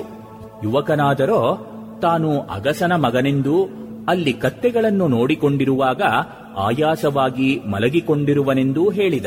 ಅವರು, ನಿನ್ನ ಭವಿಷ್ಯದ ಯೋಜನೆಗಳೇನು? ಎಂದು ಕೇಳಿದರು. ಇನ್ನೂ ಹೆಚ್ಚು ಕತ್ತೆಗಳನ್ನು ಕೊಂಡು ನಮ್ಮ ಅಂಗಡಿಯನ್ನು ವಿಸ್ತರಿಸಬೇಕೆಂದಿದ್ದೇನೆ ಎಂದ. ಸಂತರು ಯುವಕನ ಸಾಕುದಂದೆಯಾದ ಅಗಸನನ್ನು ಗುಟ್ಟಾಗಿ ಕಂಡು ಯುವಕನ ಪೂರ್ವೋತ್ತರಗಳನ್ನೆಲ್ಲ ಕೇಳಿದರು. ಯಾರ ಮಗು ಎಂದು ತಿಳಿಯದು, ಕಾಡಿನಲ್ಲಿ ಸಿಕ್ಕಿದ ವಿಚಾರ ಸತ್ಯ ಎಂದನಾತ. ಸಂತರು ರಾಜನನ್ನು ಕಂಡು ವಿಚಾರಿಸಿ, ರಾಜ್ಯಕ್ಕೆ ಆತನ ಪುತ್ರನಿಂದ ಕೆಡುಕಿಲ್ಲ, ಗಂಡಯೋಗ ಕಳೆದು ಹೋಗಿದೆ ಶುಭವಾಗುತ್ತದೆ, ಹಿಂದಕ್ಕೆ ಕರೆಸಿಕೊಳ್ಳಬೇಕು ಎಂದರು. ರಾಜನು ಅವರ ಮಾತಿಗೆ ಸಮ್ಮತಿಯನ್ನು ಸೂಚಿಸಿದ. ಸದ್ಯ ತನ್ನನ್ನು ಅಗಸನ ಮಗನಾಗಿಯೇ ತಿಳಿದುಕೊಂಡ ಆ ಯುವಕನನ್ನು, ನೀನು ರಾಜಪುತ್ರ ಕಣಯ್ಯ, ಎಂದರೆ ಆತ ಏನು ಹೇಳಿಯಾನು? ರಾಜಪುತ್ರನೆಂದು ನನ್ನನ್ನೇಕೆ ಅಪಮಾನ ಮಾಡುತ್ತೀರಿ? ಎಂದಾನಲ್ಲವೇ, ನಿನ್ನನ್ನು ಅರಮನೆಗೆ ಕರೆದೊಯ್ಯುತ್ತೇನೆ, ಎಂದರೆ ಅಲ್ಲಿ ಒಗೆಯಲು ಬೇಕಾದಷ್ಟು ಬಟ್ಟೆಗಳು ದೊರಕಬಹುದಲ್ಲವೇ? ಎನ್ನುತ್ತಾನಲ್ಲವೇ, ದೀರ್ಘಕಾಲದಿಂದ ಅನುಭವಕ್ಕೆ ಬಂದ ಅವನ ಪಾಲಿಗೆ ಸತ್ಯವೆಂದು ಸಾಬೀತಾದ ಸಂಗತಿಯನ್ನು ಒಂದು ಮಾತಿನಿಂದ ಅಥವಾ ಬಹಳ ದೃಢವಾದ ಶ್ರದ್ಧೆಯಿಂದ ನೀನು ರಾಜಪುತ್ರ ಎಂದು ಗಟ್ಟಿಯಾಗಿ ಉಚ್ಚರಿಸಿದ ಮಾತ್ರಕ್ಕೆ ಅವನು ಅದನ್ನು ಅರ್ಥವಿಸಿಕೊಂಡು ಸ್ವವ್ಯಕ್ತಿತ್ವ ಚಿತ್ರವನ್ನು ಬದಲಾಯಿಸಿಕೊಳ್ಳಲು ಸಾಧ್ಯವೇ? ಮಹಾಭಾರತದ ಕರ್ಣನ ಅಂತರ್ದ್ವಂದ್ವವನ್ನು ನಾವಿಲ್ಲಿ ನೆನಪಿಸಿಕೊಳ್ಳಬಹುದು. ದೀರ್ಘಕಾಲದಿಂದ ತನ್ನನ್ನು ತಾನು ಕುರಿಯೆಂದೇ ತಿಳಿದುಕೊಂಡಿದ್ದ ಕಥೆಯಲ್ಲಿ ಬರುವ ಕುರಿ ಹುಲಿಗೆ ನೀನು ನಿಜವಾಗಿಯೂ ಹುಲಿ ಎಂದು ಕಾಡಿನ ಹುಲಿ ಹೇಳಿದ ಮಾತ್ರದಿಂದ ಅದಕ್ಕೆ ತನ್ನ ವ್ಯಕ್ತಿತ್ವ ಚಿತ್ರವನ್ನು ಬದಲಿಸಲು ಸಾಧ್ಯವಾಯಿತೆ? ಉದ್ದಾರದ ಹೆದ್ದಾರಿ. ಸ್ವವ್ಯಕ್ತಿತ್ವ ಚಿತ್ರವನ್ನು ಖಂಡಿತವಾಗಿಯೂ ಬದಲಿಸಲು ಸಾಧ್ಯ. ದೀರ್ಘಕಾಲದಿಂದ ಯುವಕನಲ್ಲಿ ಹುಟ್ಟುಗಟ್ಟಿದ ಭಾವನೆಯನ್ನು ಹಂತ ಹಂತವಾಗಿ ತಪ್ಪು ಎಂಬುದನ್ನು ತಿಳಿಸಿಕೊಡಬೇಕು. ಯಾವುದನ್ನು ಅನುಭವ ಸಾಕ್ಷ್ಯಾಧಾರಗಳಿಂದ ಸತ್ಯವೆಂದು ತಿಳಿದುಕೊಂಡಿದ್ದನೋ ಅದನ್ನು ಇನ್ನೊಂದು ಅನುಭವ ಮತ್ತು ಸಾಕ್ಷ್ಯಾಧಾರಗಳಿಂದ ಸರಿಯಲ್ಲವೆಂದು ಸ್ಪಷ್ಟಪಡಿಸಬೇಕು. ವಿದ್ಯಾರ್ಥಿಗಳಲ್ಲಿ ಬಹಳ ಮಂದಿ ತಪ್ಪಾಗಿ ಸ್ವವ್ಯಕ್ತಿತ್ವ ಚಿತ್ರವನ್ನು ನಿರ್ಮಿಸಿಕೊಳ್ಳುತ್ತಾರೆ. ತಮಗಿಂತ ಹೆಚ್ಚು ಬೇಗನೆ ವಿಷಯಗಳನ್ನು ಗ್ರಹಿಸುವ ಶಕ್ತಿ ಇರುವ ವಿದ್ಯಾರ್ಥಿಗಳೊಂದಿಗೆ ತಮ್ಮನ್ನು ಹೋಲಿಸಿಕೊಂಡು ತಾವು ಅಪ್ರಯೋಜಕ ವ್ಯಕ್ತಿಗಳು, ಕಲಿಕೆಯಲ್ಲಿ ತಮಗೆ ಅಂಥ ಬುದ್ಧಿಯಿಲ್ಲ ಎಂದು ತಿಳಿದುಕೊಳ್ಳಲು ಶುರು ಮಾಡುತ್ತಾರೆ. ಪ್ರಾರಂಭದ ಸಣ್ಣಪುಟ್ಟ ತಪ್ಪುಗಳಾದಾಗ ಅಧ್ಯಾಪಕರ ನಿರುತ್ಸಾಹದಾಯಕ ಬೈಗುಳು ಭರ್ಷಣೆಗಳಿಂದ ಹೆದರಿ ಆತ್ಮವಿಶ್ವಾಸ ಕಳೆದುಕೊಳ್ಳುತ್ತಾರೆ. ಚೆನ್ನಾಗಿ ಕಲಿಯುವುದಿಲ್ಲ ಈತ, ತಲೆ ಇಲ್ಲ ಎಂಬ ಹಿರಿಯರ ಕಟು ನುಡಿಯೂ ಆಗಾಗ ಅವರ ಮನಸ್ಸಿನೊಳಗೆ ಪ್ರವೇಶಿಸುತ್ತದೆ. ಬುದ್ಧಿವಂತನಾದ ಹಿರಿಯಣ್ಣನನ್ನೋ, ಚುರುಕು ಬುದ್ಧಿಯ ಕಿರಿಯ ತಂಗಿಯನ್ನೋ ಹೋಲಿಸಿ, ತನ್ನನ್ನು ಮೂಢನೆಂದು ತೆರೆದ ತಮ್ಮ ತಂದೆಯ ಮಾತುಗಳು ಅವರ ಕಿವಿಯಲ್ಲಿ ಹಲವು ಬಾರಿ ಮೊಳಗಿ ನೋಯಿಸಿವೆ.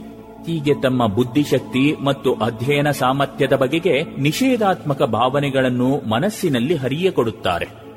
ಒಮ್ಮೆ ಸ್ವವ್ಯಕ್ತಿತ್ವ ಚಿತ್ರದಲ್ಲಿ ನಿಷೇಧಾತ್ಮಕ ಭಾವನೆಗಳು ಸೇರಿಕೊಂಡವೆಂದರೆ ಅವರು ಎಷ್ಟೇ ಪ್ರಯತ್ನಪಟ್ಟರೂ ಹೋರಾಟ ನಡೆಸಿದರೂ ಯಶಸ್ಸು ದೊರಕುವುದಿಲ್ಲ. ಹುಟ್ಟು ಆಶಾವಾದಿಗಳಾದ ಯುವಕರ ಮನಸ್ಸು ಸೋಲಿನಿಂದ ಎಷ್ಟೊಂದು ಸಂಕಟಗ್ರಸ್ತವಾಗುತ್ತದೆ. ಬಹುಮಾನದ ಆಸೆ ತೋರಿಸಿದರೂ, ಧೈರ್ಯ ನೀಡಿದರೂ, ಆತ್ಮವಿಶ್ವಾಸ ಬೇಕು ಎಂದು ಸ್ಫೂರ್ತಿ ನೀಡಿದರೂ ಅವರಲ್ಲಿ ಬದಲಾವಣೆ ಸಾಧ್ಯವಿಲ್ಲ. ನನಗೆ ಓದು ಬಾರದು ನನ್ನ ಮನಸ್ಸಿಗೆ ಹಿಡಿಸುವುದಿಲ್ಲ ಎಂಬ ಮಾತಿನಲ್ಲಿ ಇನ್ನೂ ಓದಲು ಯತ್ನಿಸಿ ವಿಫಲನಾಗಿ ಎಲ್ಲರಿಂದಲೂ ಅಪಹಾಸ್ಯಕ್ಕೆ ಗುರಿಯಾಗಲು ಸಾಧ್ಯವಿಲ್ಲ ಎಂಬ ನೋವೇ ಅಡಗಿರುತ್ತದೆ. ಆದರೆ ಇಂಥ ವ್ಯಕ್ತಿಗಳ ಸ್ವವ್ಯಕ್ತಿತ್ವ ಚಿತ್ರ ಬದಲಿಸಿದರೆ ಅವರು ಪ್ರಥಮ ಶ್ರೇಣಿಯಲ್ಲಿ ಪಾಸಾಗಬಲ್ಲರು. ಅವರ ಅಹಂಗೆ ಸ್ವಲ್ಪವೂ ಆಘಾತವಾಗದಂತೆ ತಾಳ್ಮೆ ಮತ್ತು ಪ್ರೀತಿಯಿಂದ ಮಾರ್ಗದರ್ಶನ ಮಾಡಬೇಕು. ಎಲ್ಲವನ್ನೂ ಪ್ರಾರಂಭದಿಂದಲೇ ಪ್ರಾರಂಭಿಸಬೇಕು. ಮೊದಲು ಸಣ್ಣ ಪುಟ್ಟ ಸಮಸ್ಯೆಗಳನ್ನು ಬಿಡಿಸಲು ಪ್ರೇರಣೆ ನೀಡಿ ಅದರಲ್ಲಿ ಅವರಿಗೆ ಜಯ ದೊರಕುವಂತೆ ಮಾಡಬೇಕು. ಜಯ ದೊರಕಿದಾಗಲೆಲ್ಲ ಪ್ರೋತ್ಸಾಹದ ಮಾತುಗಳನ್ನು ಹೇಳಬೇಕು.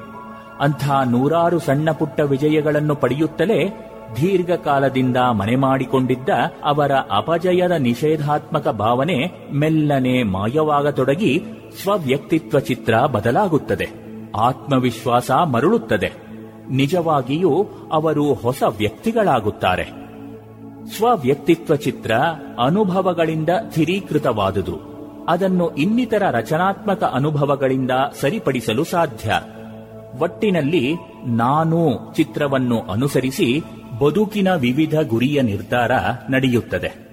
ನಮ್ಮ ಆಸೆ ಆಕಾಂಕ್ಷೆಗಳು, ರಾಗದ್ವೇಷಗಳು, ನಡೆನುಡಿಗಳು ಆ ಚಿತ್ರವನ್ನು ಹೊಂದಿಕೊಂಡಿರುತ್ತವೆ.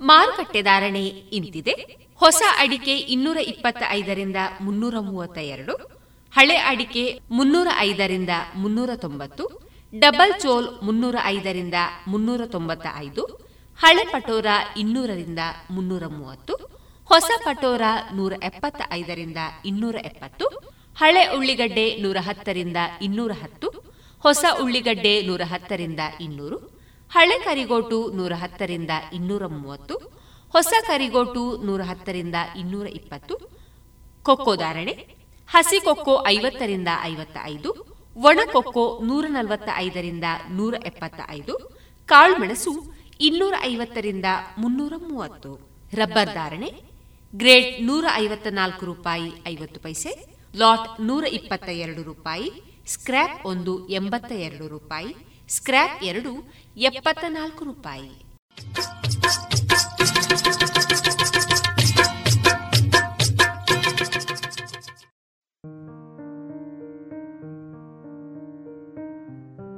ಇನ್ನು ಮುಂದೆ, ಜಾಣ ಸುದ್ದಿ.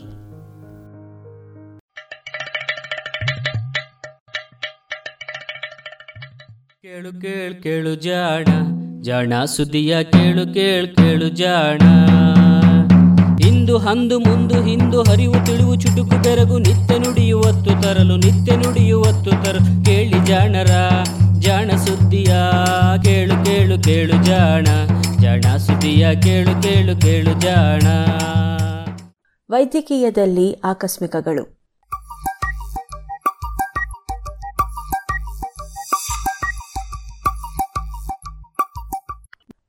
ಪ್ರತ್ಯಕ್ಷದ ಸೋಲು, ಪರೋಕ್ಷದ ಗೆಲುವು. ಭಾಗ ಒಂದು.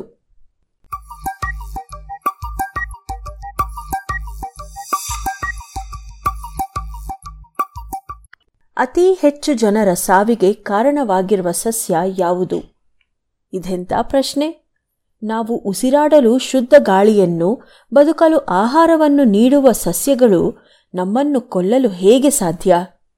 ಹಾಗೆಂದ ಮಾತ್ರಕ್ಕೆ ಅಪಾಯಕಾರಿ ಸಸ್ಯಗಳು ಇಲ್ಲ ಎಂದೇನಿಲ್ಲ. ಉನ್ಮಾದ ಹುಟ್ಟಿಸುವ ಗಾಂಜಾ ಎಲೆಗಳು, ಅಲರ್ಜಿಕಾರಕ ಪಾರ್ಥೇನಿಯಂ, ವಿಷಕಾರಿ ಆಗುವ ದತ್ತೂರ, ಎಕ್ಕ, ಕಣಿಗಲೆ, ಗುಲಗಂಜಿ ಇತ್ಯಾದಿ ಸಸ್ಯಗಳು ಅಪಾಯಕಾರಿ ಎಂದು ತಿಳಿದಿದೆ. ಆದರೆ ತೀರಾ ಅಪರೂಪಕ್ಕೆ ಬಹುಮಟ್ಟಿಗೆ ಅಜ್ಞಾನದಿಂದ ಇಂಥವಲ್ಲದ ಒಂದು ಸಸ್ಯವಿದೆ. ಅಜ್ಞಾನ, ಚಟ, ಅಪನಂಬಿಕೆ, ರಾಜಕೀಯ, ಲಾಭ, ಬಡುಕತನ, ಕುತಂತ್ರ, ಮೋಸ ಇಂತಹ ಮಾನವ ದೌರ್ಬಲ್ಯಗಳನ್ನೆಲ್ಲ ಒಟ್ಟು ಮಾಡಿ ನಮ್ಮ ಚಾರಿತ್ರ್ಯಕ್ಕೆ ಕನ್ನಡಿ ಹಿಡಿದಿರುವ ಸಸ್ಯ. ಅದುವೇ ತಂಬಾಕು ಅಥವಾ ಹೊಗೆಸೊಪ್ಪು. ಅನೇಕ ರೂಪಗಳಲ್ಲಿ ನಮ್ಮ ದೇಹವನ್ನು ಸೇರುವ ತಂಬಾಕು ಪ್ರತಿ ವರ್ಷ ಸುಮಾರು ಎಪ್ಪತ್ತು ಲಕ್ಷ ಜನರ ಸಾವಿಗೆ ಕಾರಣವಾಗುತ್ತಿದೆ. ಈ ಸಂಖ್ಯೆ ಎರಡು ಸಾವಿರದ ಮೂವತ್ತರ ವೇಳೆಗೆ ವಾರ್ಷಿಕ ಒಂದು ಕೋಟಿ ತಲುಪಲಿದೆ ಎಂದು ಊಹಿಸಲಾಗಿದೆ. ತಂಬಾಕಿನಲ್ಲಿರುವ ಸುಮಾರು ನಾಲ್ಕು ಸಾವಿರ ವಿವಿಧ ರಾಸಾಯನಿಕಗಳು ಕ್ಯಾನ್ಸರ್ನಿಂದ ಮೊದಲಗೊಂಡು ಹೃದಯಾಘಾತದವರೆಗೆ ಹಲವಾರು ಕಾಯಿಲೆಗಳಿಗೆ ಕಾರಣ. ತಂಬಾಕಿನ ವಿಶ್ವವ್ಯಾಪಿ ಕೆಡುಕಿನ ಇತಿಹಾಸ ಬಹಳಷ್ಟು ಪಾಠಗಳನ್ನು ಕಲಿಸಬಲ್ಲದು.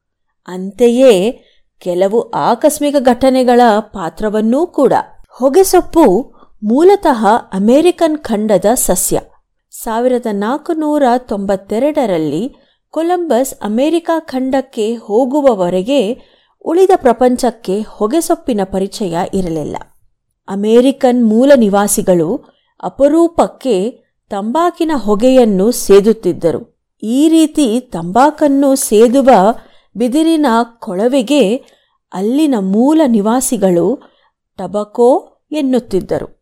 ಅದು ಹೊಗೆಸೊಪ್ಪಿನ ಹೆಸರೆಂದು ತಪ್ಪಾಗಿ ಭಾವಿಸಿದ ಯುರೋಪಿಯನ್ನರು ತಂಬಾಕಿಗೆ ಟೊಬ್ಯಾಕೋ ಎಂದು ಕರೆದರು. ಹೀಗೆ ನಾಮಕರಣದಿಂದ ಹಿಡಿದು ಪರಿಣಾಮದವರೆಗೆ ತಂಬಾಕಿನ ವಿಷಯದಲ್ಲಿ ಎಲ್ಲವೂ ತಪ್ಪೆ. ಆದರೆ ಹೊಸ ಪ್ರಪಂಚದಲ್ಲಿ ತಂಬಾಕು ಬಹುಮಟ್ಟಿಗೆ ಔಷಧದ ರೂಪದಲ್ಲಿ ಬಳಕೆಯಾಗುತ್ತಿತ್ತು.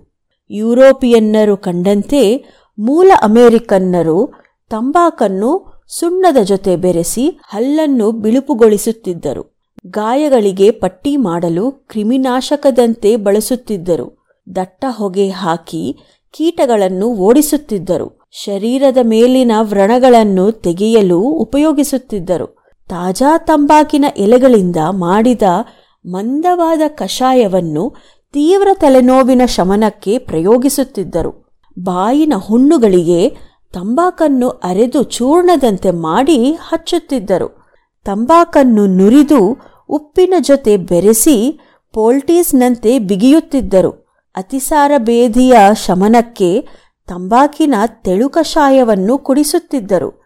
ತಂಬಾಕಿನ ಜೊತೆ ಮತ್ತೊಂದು ರೀತಿಯ ಸೊಪ್ಪನ್ನು ಸುಟ್ಟು ಅದರ ಹೊಗೆಯನ್ನು ಸೇದಿ ಸ್ವಲ್ಪ ಕಾಲ ಪ್ರಜ್ಞೆ ತಪ್ಪುತ್ತಿದ್ದರು. ಈ ಸಮಯದಲ್ಲಿ ಅವರಿಗೆ ಸಣ್ಣ ಪುಟ್ಟ ಶಸ್ತ್ರಚಿಕಿತ್ಸೆಗಳನ್ನು ಮಾಡಿಸಿಕೊಳ್ಳುತ್ತಿದ್ದರು. ಇಷ್ಟಾದರೂ ಅವರಿಂದ ಯುರೋಪಿಯನ್ನರು ಕಲಿತದ್ದು ಕೇವಲ ತಂಬಾಕು ಸೇದುವುದನ್ನು ಮಾತ್ರ.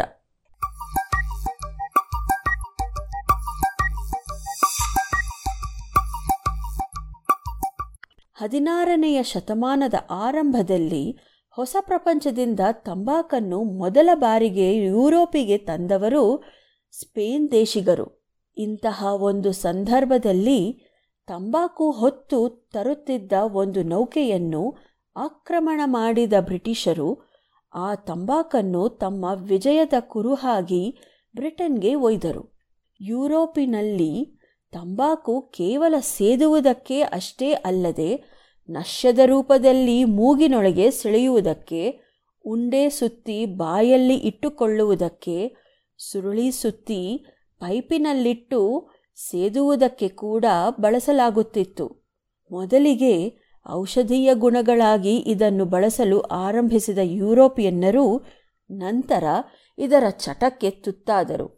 ಇಲ್ಲದ ಕಾಯಿಲೆಗಳನ್ನು ಆರೋಪಿಸಿ ವೈದ್ಯರಿಂದ ತಂಬಾಕಿನ ಚಿಕಿತ್ಸೆಯನ್ನು ಪಡೆಯುವ ಮಂದಿ ಹೆಚ್ಚಾದರು. ನಿಧಾನವಾಗಿ ತಂಬಾಕಿನ ಬಳಕೆ ಮುಕ್ತವಾಗಿ ಆರಂಭವಾಯಿತು. ಸಾವಿರದ ಎಂಟುನೂರ ಇಪ್ಪತ್ತೆಂಟರಲ್ಲಿ ತಂಬಾಕಿನಲ್ಲಿ ನಿಕೋಟಿನ್ ಎಂಬ ರಾಸಾಯನಿಕ ಪತ್ತೆಯಾಯಿತು. ಹೊಗೆಸೊಪ್ಪಿನಿಂದ ನಿಕೋಟಿನ್ ಅನ್ನು ಪ್ರತ್ಯೇಕಿಸಿ ಅದನ್ನು ಸ್ವತಂತ್ರವಾದ ಔಷಧವನ್ನಾಗಿ ಬಳಸಲು ಪ್ರಯತ್ನಗಳು ನಡೆದವು. ಜೊತೆಗೆ ನಿಕೋಟಿನ್ನ ಅಡ್ಡ ಪರಿಣಾಮಗಳು ಕೂಡ ಬೆಳಕಿಗೆ ಬಂದವು. ಆದರೆ ಅಷ್ಟರಲ್ಲಿ ತಂಬಾಕಿನ ಉದ್ಯಮಗಳು ಲಾಭ ಮಾಡಲು ಆರಂಭಿಸಿದ್ದವು. ಸಿಗಾರ್ಗಳು ದುಬಾರಿ ಎನಿಸಿದಾಗ ಸಾವಿರದ ಎಂಟುನೂರ ಮೂವತ್ತರ ಸುಮಾರಿಗೆ ಫ್ರಾನ್ಸ್ನಲ್ಲಿ ಕೆಳದರ್ಜೆಯ ತಂಬಾಕನ್ನು ಕಾಗದದಲ್ಲಿ ಸುತ್ತಿ ಸುರಳಿ ಮಾಡಿದ ಸಿಗರೇಟುಗಳು ಉತ್ಪಾದನೆಯಾದವು. ಮಿತವಾದ ಆದಾಯ ಇದ್ದ ಕೆಳವರ್ಗದ ಜನರಲ್ಲಿ ತಂಬಾಕಿನ ಚಟವನ್ನು ಸಿಗರೇಟ್ಗಳು ಯಶಸ್ವಿಯಾಗಿ ಮುಂದುವರೆಸಿದವು. ಸಿಗರೇಟು ಸಾವಿರದ ಎಂಟುನೂರ ನಲವತ್ತರ ದಶಕದಲ್ಲಿ ಬ್ರಿಟನ್ ತಲುಪಿ ಸಾಕಷ್ಟು ಪ್ರಸಿದ್ಧಿ ಪಡೆಯಿತು. ಉಳ್ಳವರು ಸಿಗಾರನ್ನು, ಬಡವರು ಸಿಗರೇಟನ್ನು ಸೇದಲು ಮೊದಲಿಟ್ಟರು. ಸಾವಿರದ ಎಂಟುನೂರ ನಲವತ್ತೇಳರಲ್ಲಿ ಮೆಕ್ಸಿಕೋದ ಜುವಾನ್ ಅಡೋರ್ನೋ ಮೊದಲ ಸಿಗರೆಟ್ ತಯಾರಿಕಾ ಯಂತ್ರವನ್ನು ಕಂಡುಹಿಡಿದರು. ಇದನ್ನೇ ಪರಿಷ್ಕರಿಸುತ್ತಾ ಅಮೆರಿಕದ ಜೇಮ್ಸ್ ಬೋನ್ಸಾಕ್ ಸಾವಿರದ ಎಂಟುನೂರ ಎಂಬತ್ತರಲ್ಲಿ ದಿನವೊಂದಕ್ಕೆ ನಲವತ್ತು ಸಾವಿರ ಸಿಗರೆಟ್ಗಳನ್ನು ತಯಾರಿಸಬಲ್ಲ ಯಂತ್ರವನ್ನು ಕಂಡುಹಿಡಿದರು. ಸಾವಿರದ ಎಂಟುನೂರ ಐವತ್ತ್ಮೂರರಲ್ಲೇ ಕ್ರಿಮಿಯನ್ ಯುದ್ಧದ ಕಾಲದಲ್ಲಿ ಸಿಗರೇಟನ್ನು ಏಷ್ಯಾದ ಹಲವಾರು ದೇಶಗಳಿಗೆ ತಲುಪಿಸಿದ್ದ ಬ್ರಿಟಿಷರು ಸಿಗರೇಟ್ ತಯಾರಿಕೆಯ ಯಂತ್ರದ ಪೂರಾ ಪ್ರಯೋಜನ ಪಡೆದುಕೊಂಡರು.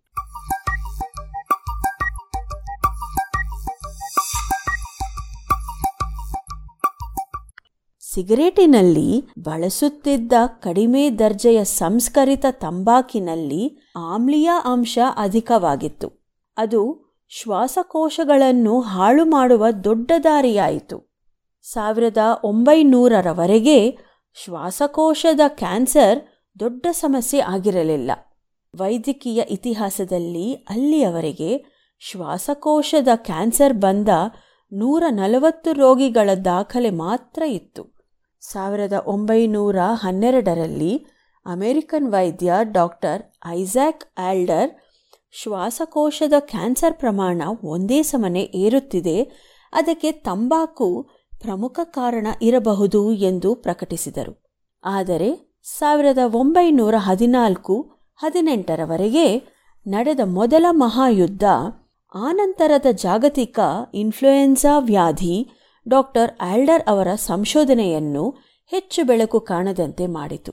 ಸಾವಿರದ ಒಂಬೈನೂರ ಇಪ್ಪತ್ತರ ಸುಮಾರಿಗೆ ಶ್ವಾಸಕೋಶದ ಕ್ಯಾನ್ಸರ್ ರೋಗಿಗಳು ಹೆಚ್ಚಾಗಿದ್ದಾರೆ ಎಂದು ಶಸ್ತ್ರಚಿಕಿತ್ಸಕರು ವಿವರ ನೀಡಿದರು.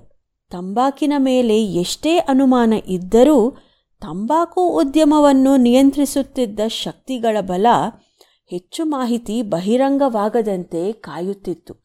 ಸಾವಿರದ ಒಂಬೈನೂರ ಇಪ್ಪತ್ತು ಮತ್ತು ಮೂವತ್ತರ ದಶಕಗಳಲ್ಲಿ ಜೋಸೆಫ್ ಬ್ಲಡ್ಗುಡ್ ಮತ್ತು ಫ್ರೆಡ್ರಿಕ್ ಹಾಫ್ಮೆನ್ ನಡೆಸಿದ ಕೆಲವು ಅಧ್ಯಯನಗಳು ತಂಬಾಕು ಮತ್ತು ಕ್ಯಾನ್ಸರ್ ನಡುವಣ ಸಂಬಂಧವನ್ನು ವಿವರಿಸಿದವಾದರೂ ಜಾಗತಿಕ ಪರಿಸ್ಥಿತಿಗಳ ಕಾರಣದಿಂದ ಅದನ್ನು ಹೆಚ್ಚು ಮಂದಿ ಗಮನಿಸದಾಯಿತು.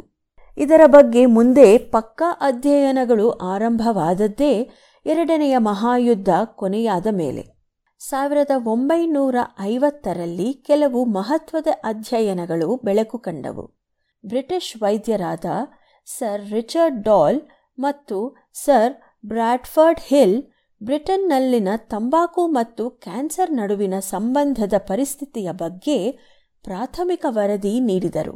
ಇದೇ ಕೆಲಸವನ್ನು ಅಮೆರಿಕದಲ್ಲಿ doctor Morton Levin doctor Goldstein ಮತ್ತು ಡಾಕ್ಟರ್ ಜೆರ್ಹಾರ್ಡ್ ಮಾಡಿದರು.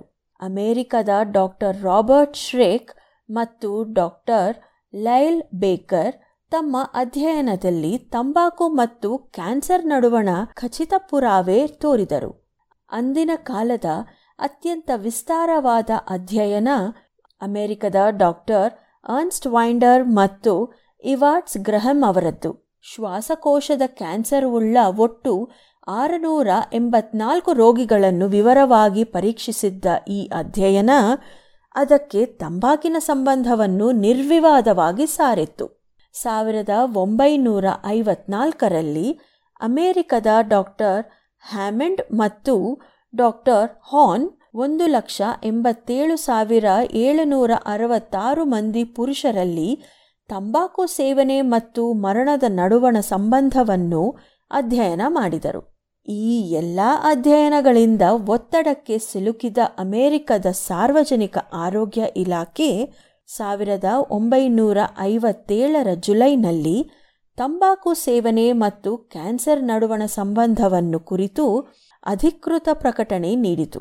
ಸಾವಿರದ ಒಂಬೈನೂರ ಅರವತ್ತೆರಡರಲ್ಲಿ ಲಂಡನ್ನ ಪ್ರತಿಷ್ಠಿತ ವೈದ್ಯಕೀಯ ಸಂಘವಾದ ರಾಯಲ್ ಕಾಲೇಜ್ ಈ ವಿಷಯದಲ್ಲಿ ಆಗಿದ್ದ ಎಲ್ಲ ಮಹತ್ವದ ಅಧ್ಯಯನಗಳನ್ನು ಒಗ್ಗೂಡಿಸಿ, ತಂಬಾಕು ಸೇವನೆ ಮತ್ತು ಶ್ವಾಸಕೋಶದ ಕ್ಯಾನ್ಸರ್ ನಡುವೆ ನೇರ ಸಂಬಂಧ ಇರುವುದನ್ನು ದೃಢಗೊಳಿಸಿತು.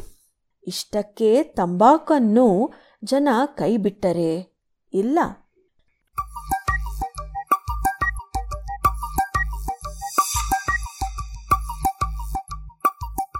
ಇದು ಇಂದಿನ ವೈದ್ಯಕೀಯದಲ್ಲಿ ಆಕಸ್ಮಿಕಗಳು. ರಚನೆ ಕಿರಣ್ ಸೂರ್ಯ, ಜಾಣಧ್ವನಿ ಅಶ್ವಿನಿ.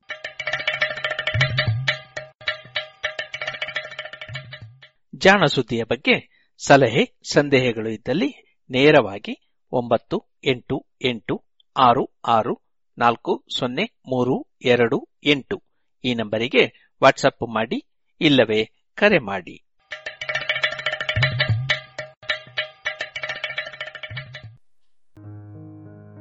ಇದುವರೆಗೆ ಜಾಣ ಸುದ್ದಿ ಕೇಳಿದಿರಿ.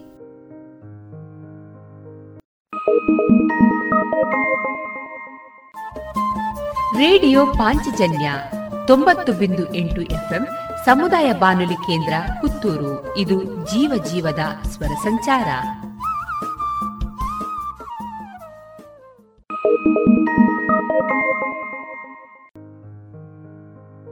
ಇದೀಗ ಭಾರತ ದೇಶದ ಪ್ರಧಾನಮಂತ್ರಿಗಳಾದ ನರೇಂದ್ರ ಮೋದಿ ಅವರಿಂದ ಮನ್ ಕಿ ಬಾತ್ ಧ್ವನಿ ಮುದ್ರಿತ ರೇಡಿಯೋ ಕಾರ್ಯಕ್ರಮವನ್ನ ಕೇಳೋಣ.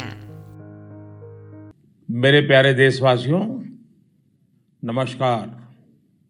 आज 27 दिसंबर है।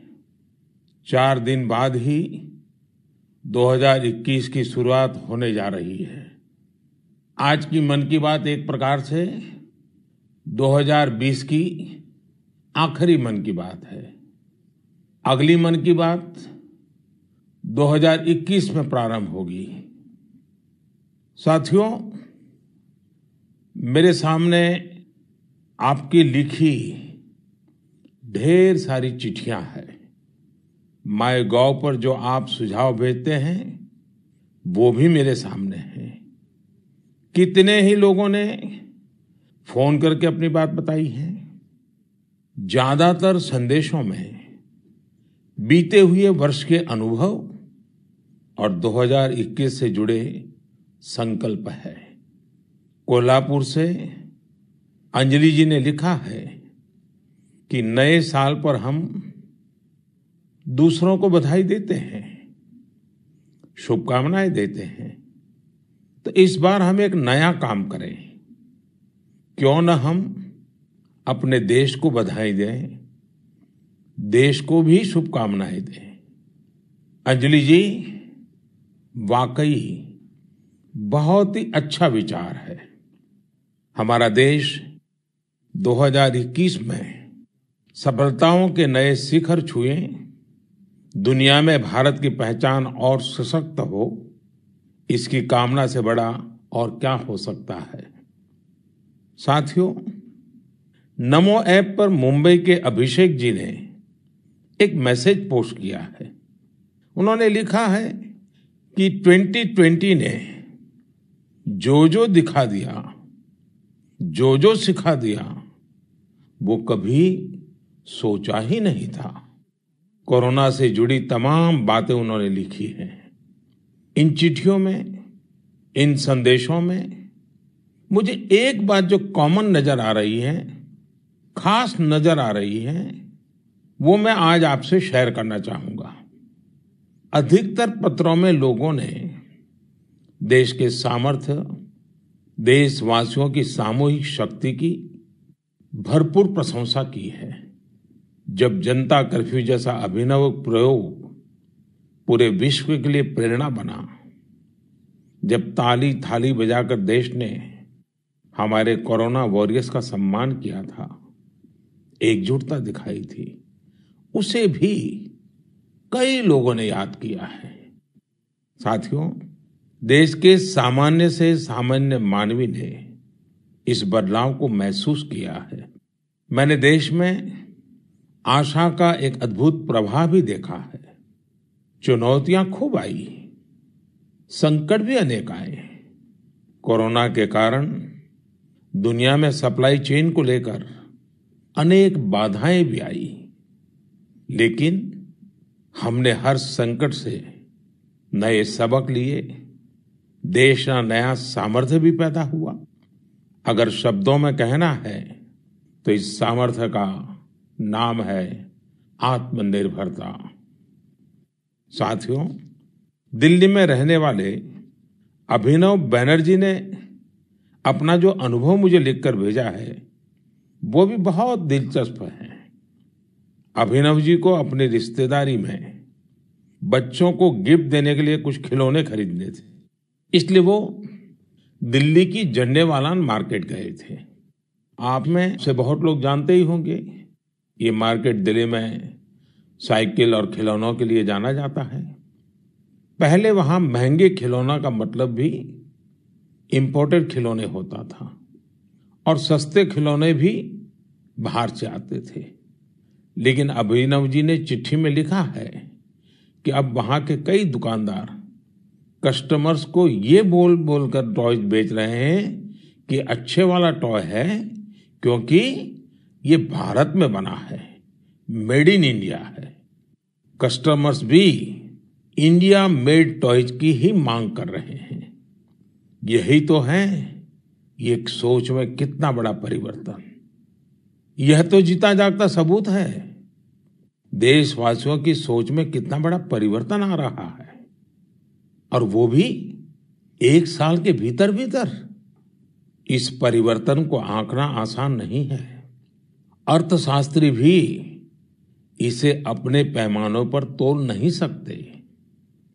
साथियों, मुझे विशाखापट्टनम से वेंकट मुरली प्रसाद जी ने जो लिखा है, उसमें भी एक अलग ही तरह का आइडिया है।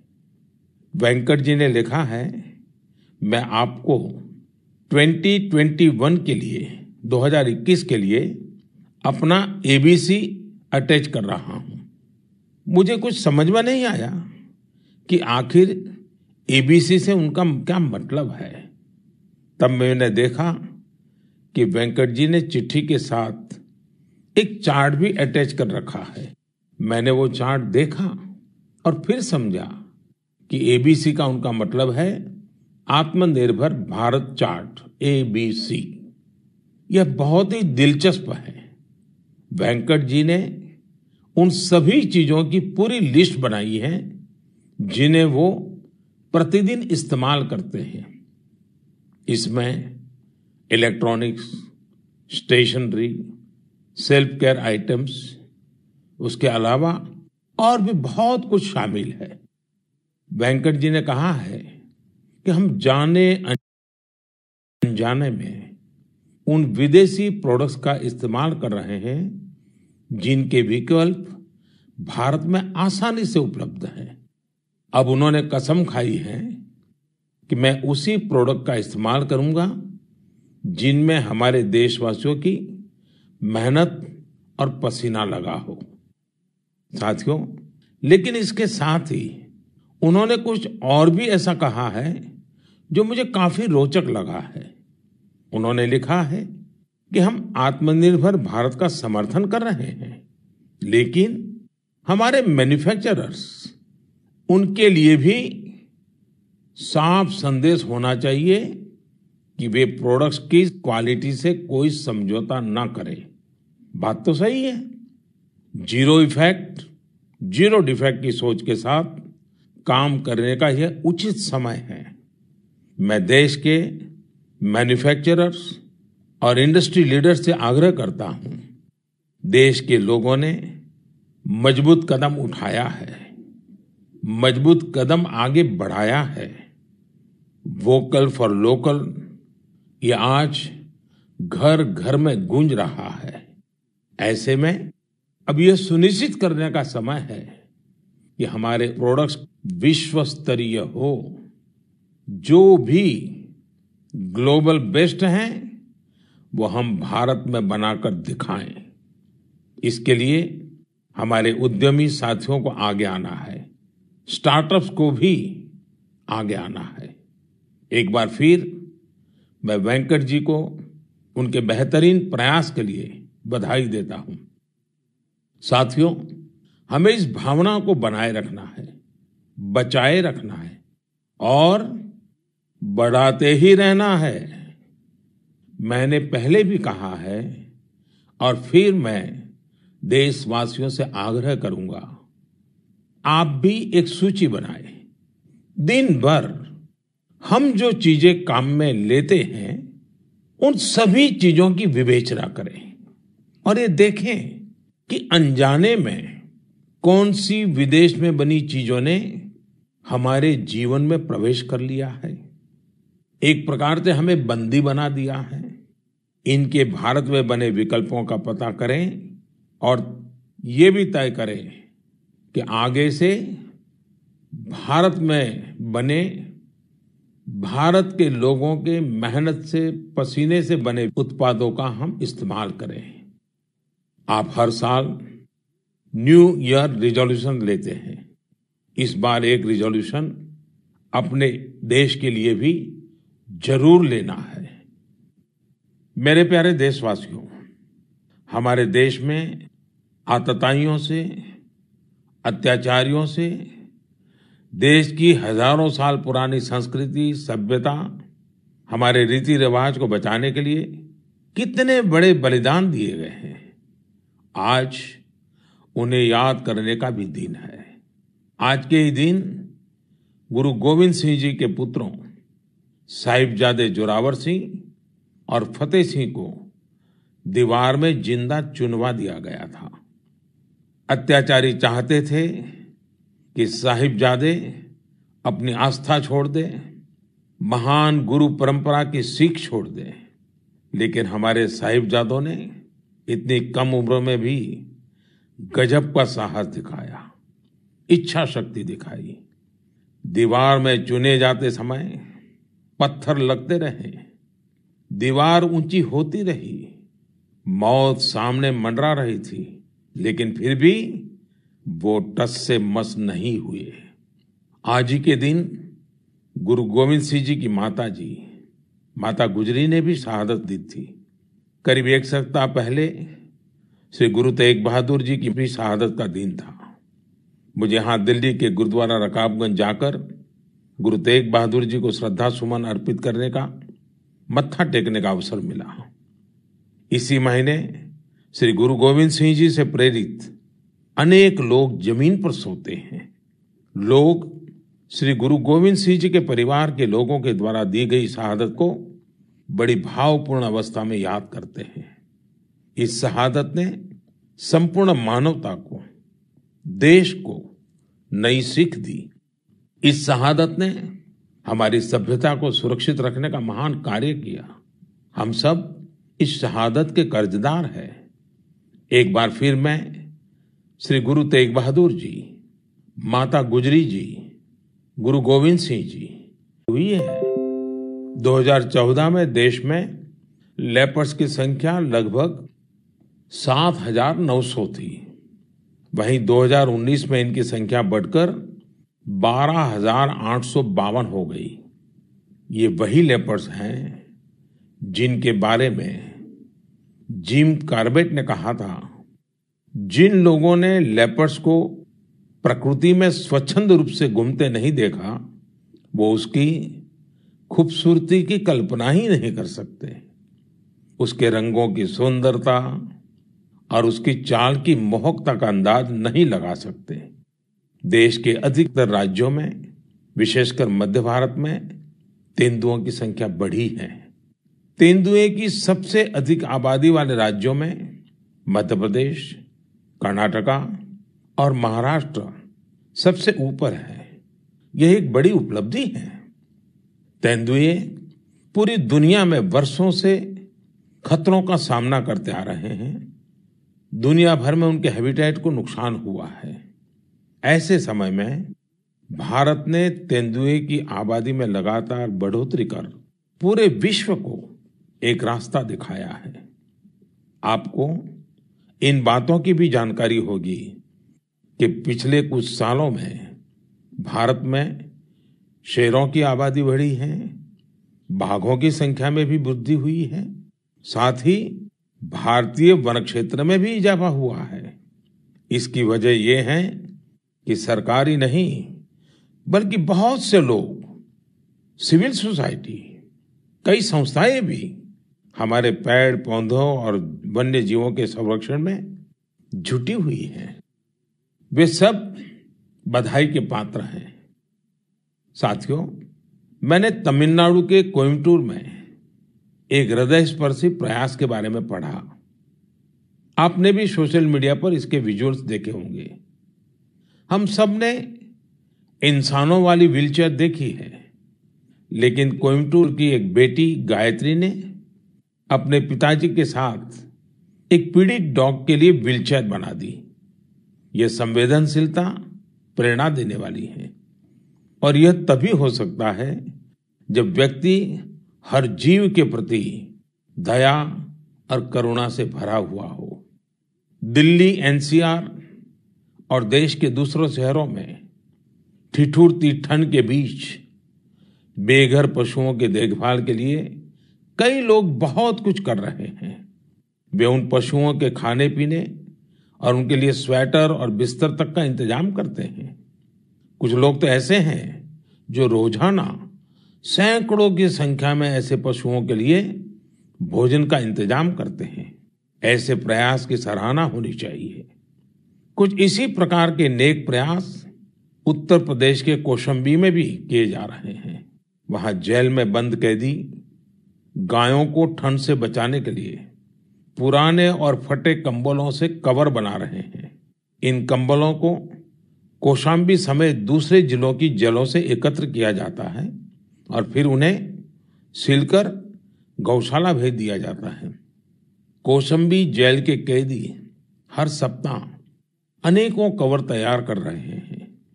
आइए, दूसरों की देखभाल के लिए सेवा भाव से भरे इस प्रकार के प्रयासों को प्रोत्साहित करें। यह वास्तव में एक ऐसा सत्कार्य है जो समाज की संवेदनाओं को सशक्त करता है। मेरे प्यारे देशवासियों, अब जो पत्र मेरे सामने है, उसमें दो बड़े फ़ोटो है। ये फ़ोटो एक मंदिर के हैं और बिफोर और आफ्टर के हैं। इन फ़ोटो के साथ जो पत्र है, उसमें युवाओं की एक ऐसी टीम के बारे में बताया गया है, जो खुद को युवा ब्रिगेड कहती है। दरअसल, इस युवा ब्रिगेड ने कर्नाटका में श्रीरंगपट्टन के पास स्थित वीरभद्र स्वामी नाम के एक प्राचीन शिव मंदिर का कायाकल्प कर दिया। मंदिर में हर तरफ़ घास, फूस और झाड़ियाँ भरी हुई थी। इतनी कि राहगीर भी नहीं बता सकते थे कि यहाँ एक मंदिर है।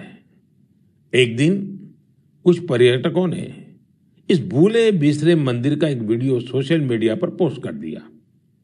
युवा ब्रिगेड ने जब इस वीडियो को सोशल मीडिया पर देखा तो उनसे रहा नहीं गया और फिर इस टीम ने मिलजुल कर इसका जीर्णोद्धार करने का फैसला किया। उन्होंने मंदिर परिषद में उगाई कंटीली झाड़ियाँ, घास और पौधों को हटाया। जहाँ मरम्मत और निर्माण की आवश्यकता थी, वो किया। उनके अच्छे काम को देखते हुए स्थानीय लोगों ने भी मदद के हाथ बढ़ाए। किसी ने सीमेंट दिया तो किसी ने पेंट। ऐसी कई और चीज़ों के साथ लोगों ने अपना अपना योगदान किया। ये सभी युवा कई अलग तरह के प्रोफेशन से जुड़े हैं। ऐसे में उन्होंने वीकेंड्स के दौरान समय निकाला और मंदिर के लिए कार्य किया। युवाओं ने मंदिर में दरवाज़ा लगवाने के साथ साथ बिजली का कनेक्शन भी लगवाया। इस प्रकार उन्होंने मंदिर के पुराने वैभव को फिर से स्थापित करने का काम किया। जुनून और दृढ़ निश्चय, ऐसी दो चीज़ें हैं जिनसे लोग हर लक्ष्य प्राप्त कर सकते हैं। जब मैं भारत के युवाओं को देखता हूँ तो खुद को आनंदित और आश्वस्त महसूस करता हूँ। आनंदित और आश्वस्त इसलिए क्योंकि मेरे देश के युवाओं में कैन डू की अप्रोच है और विल डू की स्पिरिट है। उनके लिए कोई भी चुनौती बड़ी नहीं है। कुछ भी उनकी पहुँच से दूर नहीं है। मैंने तमिलनाडु के एक टीचर के बारे में पढ़ा। उनका नाम हेमलता एन के है, जो विडपुरम के एक स्कूल में दुनिया की सबसे पुरानी भाषा तमिल पढ़ाती है। कोविड 19 महामारी भी उनके अध्यापन के काम में आड़े नहीं आ पाई। हाँ उनके सामने चुनौतियाँ ज़रूर थी, लेकिन उन्होंने एक इनोवेटिव रास्ता निकाला। उन्होंने कोर्स के सभी तिरपन चैप्टर्स को रिकॉर्ड किया, एनिमेटेड वीडियो तैयार किए और इन्हें एक पेन ड्राइव में लेकर अपने स्टूडेंट्स को बांट दिए। इससे उनके स्टूडेंट्स को बहुत मदद मिली। वो चैप्टर्स को विजुअली भी समझ पाए। इसके साथ ही वे अपने स्टूडेंट से टेलीफोन पर भी बात करती रही। इससे स्टूडेंट्स के लिए पढ़ाई काफ़ी रोचक हो गई। देश भर में कोरोना के समय में टीचर्स ने जो इनोवेटिव तरीके अपनाए, जो कोर्स मटेरियल क्रिएटिविटी तैयार किया है, वो ऑनलाइन पढ़ाई के इस दौर में अमूल्य है। मेरा सभी टीचर से आग्रह है कि वो इन कोर्स मटेरियल को शिक्षा मंत्रालय के दीक्षा पोर्टल पर ज़रूर अपलोड करें। इससे देश के दूर दराज वाले इलाकों में रह रहे छात्र छात्राओं को काफ़ी लाभ होगा। साथियों, आइए अब बात करते हैं झारखंड की कोरवा जनजाति के हीरामन जी की। हीरामन जी गढ़वा ज़िले के सिंजो गाँव में रहते हैं। आपको यह जानकर हैरानी होगी कि कोरवा जनजाति की आबादी महज छह हज़ार है, जो शहरों से दूर, पहाड़ों और जंगलों में निवास करती हैं। अपने समुदाय की संस्कृति और पहचान को बचाने के लिए हीरामन जी ने एक बिड़ा उठाया है। उन्होंने 12 साल के अथक परिश्रम के बाद विलुप्त होती कोरवा भाषा का शब्दकोश तैयार किया है।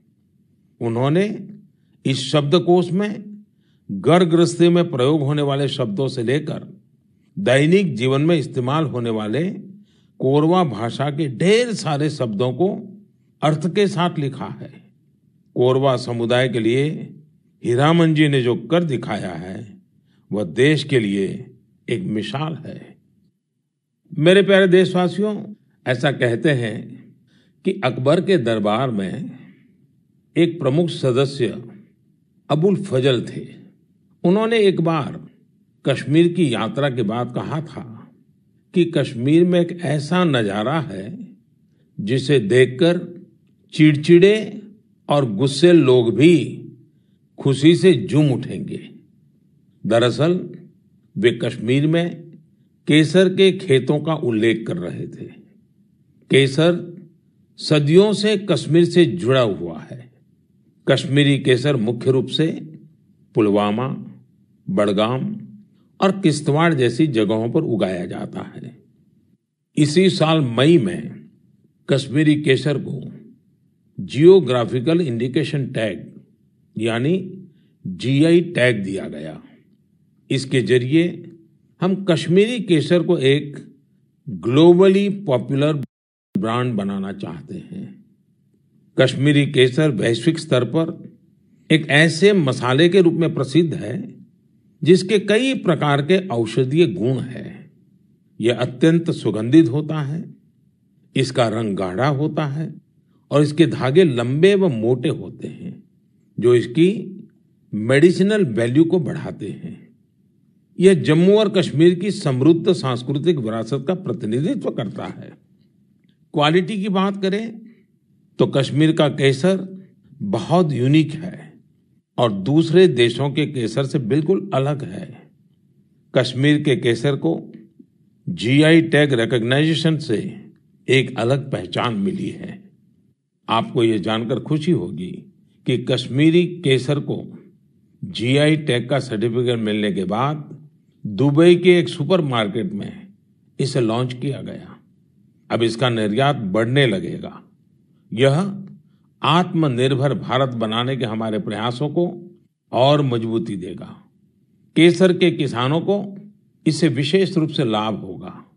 पुलवामा में त्राल के शार इलाके में रहने वाले अब्दुल मजीद वानी को ही देख लीजिए। वह अपने जीआई टैग्ड केसर को नेशनल सेफ्रॉन मिशन की मदद से पंपोर के ट्रेडिंग सेंटर में ई ट्रेडिंग के ज़रिए बेच रहे हैं।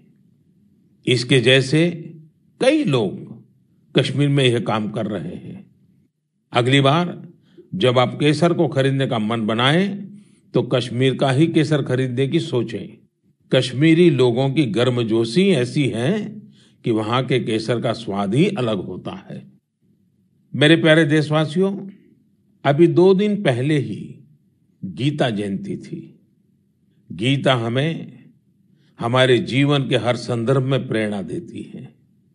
लेकिन क्या आपने कभी सोचा है, गीता इतनी अद्भुत ग्रंथ क्यों है? वो इसलिए क्योंकि ये स्वयं भगवान श्री कृष्ण की ही वाणी है। लेकिन गीता की विशिष्टता ये भी है कि जानने की जिज्ञासा से शुरू होती है, प्रश्न से शुरू होती है। अर्जुन ने भगवान से प्रश्न किया, जिज्ञासा की, तभी तो गीता का ज्ञान संसार को मिला। गीता की ही तरह हमारी संस्कृति में जितना भी ज्ञान है, सब जिज्ञासा से ही शुरू होता है। वेदांत का तो पहला मंत्र ही है, अथा तो ब्रह्म जिज्ञासा। अर्थात, आओ, हम ब्रह्म की जिज्ञासा करें। इसलिए तो हमारे यहाँ ब्रह्म के भी अन्वेषण की बात कही जाती है। जिज्ञासा की ताकत ही ऐसी है। जिज्ञासा आपको लगातार नए के लिए प्रेरित करती है। बचपन में हम इसलिए तो सीखते हैं, क्योंकि हमारे अंदर जिज्ञासा होती है। यानी जब तक जिज्ञासा है, तब तक जीवन है। जब तक जिज्ञासा है, तब तक नया सीखने का क्रम जारी है। इसमें कोई उम्र, कोई परिस्थिति मायने ही नहीं रखती। जिज्ञासा की ऐसी ही ऊर्जा का एक उदाहरण मुझे पता चला। तमिलनाडु के बुज़ुर्ग श्री टी. श्रीनिवासाचार्य स्वामी जी के बारे में। श्री टी श्रीनिवासाचार्य स्वामी जी बयानवे साल के हैं 92 इयर्स वो इस उम्र में भी कंप्यूटर पर अपनी किताब लिख रहे हैं, वो भी खुद ही टाइप करके। आप सोच रहे होंगे कि किताब लिखना तो ठीक है, लेकिन श्रीनिवासाचार्य जी के समय पर तो कंप्यूटर रहा ही नहीं होगा। फिर उन्होंने कंप्यूटर कब सीखा? ये बात सही है। कि उनके कॉलेज के समय में कंप्यूटर नहीं था, लेकिन उनके मन में जिज्ञासा और आत्मविश्वास अभी भी उतना ही है जितना अपनी युवावस्था में था। दरअसल, श्रीनिवासाचार्य स्वामी जी संस्कृत और तमिल के विद्वान हैं। वो अब तक करीब 16 आध्यात्मिक ग्रंथ भी लिख चुके हैं, लेकिन कंप्यूटर आने के बाद उन्हें जब लगा कि अब तो किताब लिखने और प्रिंट होने का तरीका बदल गया है तो उन्होंने छियासी साल की उम्र में 86 की उम्र में कंप्यूटर सीखा, अपने लिए ज़रूरी सॉफ्टवेयर सीखे। अब वो अपनी किताब पूरी कर रहे हैं। साथियों, श्री टी. श्रीनिवासाचार्य स्वामी जी का जीवन इस बात का प्रत्यक्ष प्रमाण है कि जीवन तब तक ऊर्जा से भरा रहता है, जब तक जीवन में जिज्ञासा नहीं मरती है, सीखने की चाह नहीं मरती है। इसलिए हमें कभी ये नहीं सोचना चाहिए कि हम पिछड़ गए, हम चुक गए। काश हम भी ये सीख लेते। हैं हमें ये भी नहीं सोचना चाहिए कि हम नहीं सीख सकते या आगे नहीं बढ़ सकते। मेरे प्यारे देशवासियों अभी हम जिज्ञासा से कुछ नया सीखने और करने की बात कर रहे थे।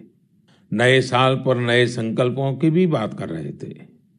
लेकिन कुछ लोग ऐसे भी होते हैं जो लगातार कुछ न कुछ नया करते रहते हैं नए नए संकल्पों को सिद्ध करते रहते हैं।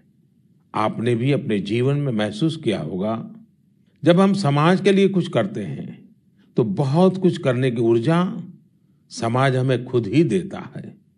सामान्य सी लगने वाली प्रेरणाओं से बहुत बड़े काम भी हो जाते हैं। ऐसे ही एक युवा है, श्रीमान प्रदीप सांगवान।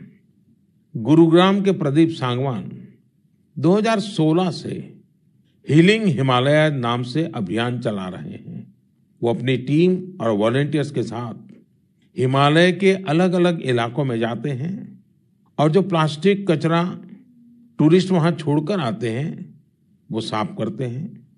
प्रदीप जी, अब तक हिमालय की अलग अलग टूरिस्ट लोकेशन से टनों प्लास्टिक साफ़ कर चुके हैं। इसी तरह कर्नाटका के एक युवा दंपति है, अनुदीप और मिनुषा। अनुदीप और मिनुषा ने अभी पिछले महीने नवंबर में ही शादी की है। शादी के बाद बहुत से युवा घूमने फिरने जाते हैं, लेकिन इन दोनों ने कुछ अलग किया। ये दोनों हमेशा देखते थे कि लोग अपने घर से बाहर घूमने तो जाते हैं, लेकिन जहाँ जाते हैं, वहीं ढेर सारा कूड़ा कचरा छोड़कर आ जाते हैं। कर्नाटका के सोमेश्वर बीच पर भी यही स्थिति थी। अनुदीप और मिनुषा ने तय किया कि वो सोमेश्वर बीच पर लोग जो कचरा छोड़कर गए हैं, उसे साफ़ करेंगे। दोनों पति पत्नी ने शादी के बाद अपना पहला संकल्प यही लिया। दोनों ने मिलकर समंदर तट का काफ़ी कचरा साफ़ कर डाला। अनुदीप ने अपने इस संकल्प के बारे में सोशल मीडिया पर भी शेयर किया। फिर क्या था? उनकी इतनी शानदार सोच से प्रभावित होकर ढेर सारे युवा उनके साथ आकर जुड़ गए। आप जानकर हैरान रह जाएँगे, इन लोगों ने मिलकर सोमेश्वर बीच से 800 किलो से ज़्यादा कचरा साफ़ किया है। साथियों, इन प्रयासों के बीच हमें ये भी सोचना है कि ये कचरा इन बीचीज पर, इन पहाड़ों पर पहुँचता कैसे है? आखिर हम में से ही कोई लोग ये कचरा वहाँ छोड़कर आते हैं।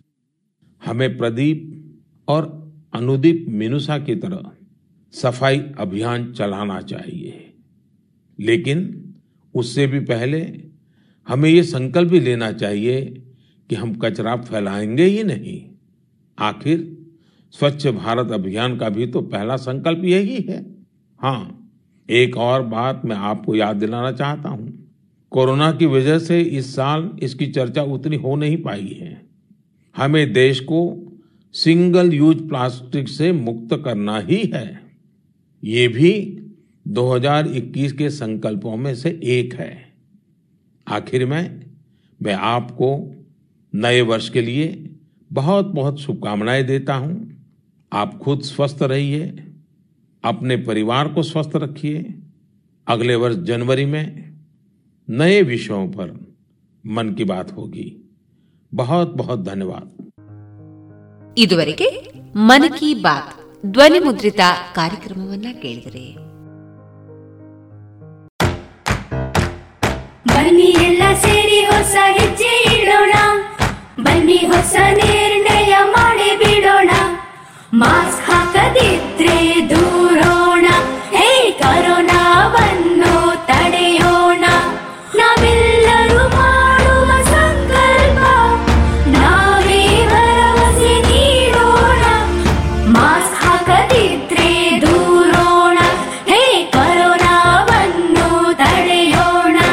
ಭಾರತ ಸರ್ಕಾರದ ಮೂಲಕ ಸಾರ್ವಜನಿಕ ಹಿತಾಸಕ್ತಿ ಮೇರೆಗೆ ಪ್ರಕಟಿಸಲಾಗಿದೆ. ಇನ್ನು ಮುಂದೆ ವಿದ್ಯಾರ್ಥಿನಿ ನೀತಾ ಆರ್ಕೆ ಅವರಿಂದ ಲೇಖನ ವಾಚನ. ಮುಸ್ಸಂಜೆ ಕ್ರಿಕೆಟ್ ಮೈದಾನ. ಆಟ ಆಟ ಆಟ. ಅಬ್ಬಬ್ಬ, ಈ ಎರಡು ಪದವನ್ನು ಕೇಳಿದರೆ ಸಾಕು. ಒಂದಿಷ್ಟು ಹುಮ್ಮಸ್ಸು ಯುವಜನರಲ್ಲಿ ಮೂಡುತ್ತದೆ. ಅದರಲ್ಲೂ ಕ್ರಿಕೆಟ್ ಕಬಡ್ಡಿಯಂತಹ ಆಟ ಆಡಲು ಹುಡುಗರು ತುದಿಗಾಲಿನಲ್ಲಿ ನಿಂತಿರುತ್ತಾರೆ. ಕ್ರಿಕೆಟ್ ಅಂದರೆ ಯಾರಿಗೆ ಇಷ್ಟ ಇಲ್ಲ ಹೇಳಿ. ಅದರಲ್ಲೂ ಹುಡುಗರಿಗಂತೂ ಕೇಳೋದೇ ಬೇಡ. ಕಾಲೇಜಿಗೆ ಬಂದಾಕ್ಷಣ ಹುಡುಗರ ಕಣ್ಣೋಟ ಹೋಗೋದೆ ಮೈದಾನದ ಕಡೆಗೆ. ಬಹುಶಃ ಫಸ್ಟ್ ಅವರ್ ಇಲ್ಲ ಅಂದುಕೊಂಡೆ ಕ್ಲಾಸಿಗೆ ಎಂಟ್ರಿ ಕೊಡುವ ಮೊದಲು ಗ್ರೌಂಡಿಗೆ ಹೆಜ್ಜೆ ಇಡೋದೇ ಹೆಚ್ಚು. ಕೆಲವೊಮ್ಮೆ ಲೆಕ್ಚರ್ಸ್ಗಳ ಕಣ್ತಪ್ಪಿಸಿ ದಿನವಿಡೀ ಗ್ರೌಂಡ್ನಲ್ಲಿ ಆಟ ಆಡೋರಿಗೇನು ಕಮ್ಮಿ ಇಲ್ಲ. ಜೂನಿಯರ್ಸ್ ಇರಲಿ, ಸೀನಿಯರ್ಸ್ ಇರಲಿ, ಬ್ಯಾಟ್ ಬಾಲ್ ಹಿಡಿದುಕೊಂಡು ಅಬ್ಬರಿಸಲು ರೆಡಿ ಇರುತ್ತಾರೆ. ಕ್ಲಾಸ್ ಫ್ರೀ ಇದ್ರೆ ಎಂದರೆ ಕೇಳಬೇಕೆ, ಹುಡುಗರ ಕಾಲುಗಳು ತರಗತಿಯಲ್ಲಿ ನಿಲ್ಲೋದೇ ಇಲ್ಲ. ಬಾ ಮಗ, ಒಂದು ಮ್ಯಾಚ್ ಆಡ್ಬರೋಣ ಎಂದು ಹೇಳಿ, ಇಡೀ ಸೈನ್ಯವನ್ನು ಗ್ರೌಂಡ್ ಅಂತ ಕರೆದುಕೊಂಡು ಹೋಗುವುದೇ ಹುಡುಗರ ಜಾಯಮಾನ. ಶಾಲಾ ಕಾಲೇಜಿಗೆ ಹೋಗುವ ವಿದ್ಯಾರ್ಥಿಗಳು ಮುಸ್ಸಂಜೆ ರಿಲ್ಯಾಕ್ಸ್ ಆಗಲು ಮೈದಾನದ ಕಡೆಗೆ ಸದ್ದಿಲ್ಲದೆ ಹೊರಡುವಾಗ ಅವರಿಗೆ ಹೊತ್ತು ಕಳೆಯುವುದೇ ತಿಳಿಯುತ್ತಿರಲಿಲ್ಲ. ಬಾಲ್ಯದಲ್ಲಿಯೇ ಸಣ್ಣ ಬ್ಯಾಟ್ ಬಾಲ್ ಹಿಡಿದುಕೊಂಡು ಮನೆಯ ಅಂಗಳದಲ್ಲಿ ಆಟವಾಡೋ ಹುಡುಗರಿಗೆ ದೊಡ್ಡವರಾಗುತ್ತಲೇ ಕ್ರಿಕೆಟ್ ಮೇಲಿನ ಹುಚ್ಚು ಪ್ರೀತಿ ಸಹಜ. ಅದರಲ್ಲೂ ಈ ಗಲ್ಲಿ ಕ್ರಿಕೆಟ್ ಎಂದರೆ ಒಂಥರ ವಿಭಿನ್ನ. ಸರಿಯಾಗಿ ಬುದ್ಧಿ ಬರದ ವಯಸ್ಸಿನಲ್ಲಿ ಆಡೋ ಕ್ರಿಕೆಟ್ ಆಟವಂತೂ ವರ್ಣಿಸಲು ಅಸಾಧ್ಯ. ನಮ್ಮದೇ ರೂಲ್ಸ್ಗಳು ತುಂಬಿದ ಆಟದಲ್ಲಿ ಆಡೋದೇ ಒಂದು ಮಜಾ. ಬ್ಯಾಟ್ನ ವಾರಸುದಾರನೇ ಮೊದಲ ಬ್ಯಾಟಿಂಗ್ ಮಾಡೋದು ನಿಯಮ. ಫಸ್ಟ್ ಬಾಲ್ ಎಲ್ಲಿಯಾದರೂ ಔಟ್ ಆದರೆ ಟ್ರಯಲ್ ಬಾಲ್ ಎಂದು ಆಟವನ್ನು ಮುಂದುವರಿಸುವ ಆಟಗಾರರಿಗೇನು ಕಮ್ಮಿ ಇರಲಿಲ್ಲ. ಮೊದಲ ಮೂರು ಚೆಂಡುಗಳಿಗೆ ಬಾರಿಸದಿದ್ದರೆ ಆತ ಔಟ್ ಎನ್ನುವ ಮನಸ್ಸುಗಳು. ಒಂದು ಸಿಕ್ಸ್ ಹೊಡೆದರೆ ಸಾಕು, ಹೀರೋ ರೇಂಜ್ಗೆ ಹೋಗಿಬಿಡುತ್ತಾರೆ. ಅಕಸ್ಮಾತ್ತಾಗಿ ಬ್ಯಾಟ್ಸ್ಮನ್ ಚೆಂಡನ್ನು ಬೌಂಡರಿ ಲೈನತ್ತ ದಾಟಿ ಹೊಡೆದು ಚೆಂಡು ಕಾಣೆಯಾದರೆ ಆತನೇ ಹೊಸ ಚೆಂಡು ಖರೀದಿಸೋದು ಆತನ ಜವಾಬ್ದಾರಿ. ಆ ಗ್ರೌಂಡ್ನಲ್ಲಿ ರನ್ಮಳಿ ಸುರಿಸುತ್ತಾರೋ ಇಲ್ಲೋ ಗೊತ್ತಿಲ್ಲ. ಆದರೆ ಮನೆಯಲ್ಲಂತೂ ಅಮ್ಮನ ಕೈಯಿಂದ ಸಾವಿರ ಬೈಗಳ ತಿನ್ನೋದು ಮಾತ್ರ ತಪ್ಪುವುದಿಲ್ಲ. ಅಂತೂ ಬಾಲ್ಯದ ಕ್ರಿಕೆಟ್ಟಿನಲ್ಲಿ ಇರುವ ಖುಷಿಯನ್ನು ವರ್ಣಿಸಲು ಅಸಾಧ್ಯವೇ ಸರಿ. ಕಳೆದು ಹೋದ ಬಾಲ್ಯಕ್ಕೆ ಸರಿಸಾಟಿಯೇ ಇಲ್ಲ. ಇದುವರೆಗೆ ನೀತಾ ಆರ್ಕೆ ಅವರಿಂದ ಲೇಖನವನ್ನ ಕೇಳಿದಿರಿ.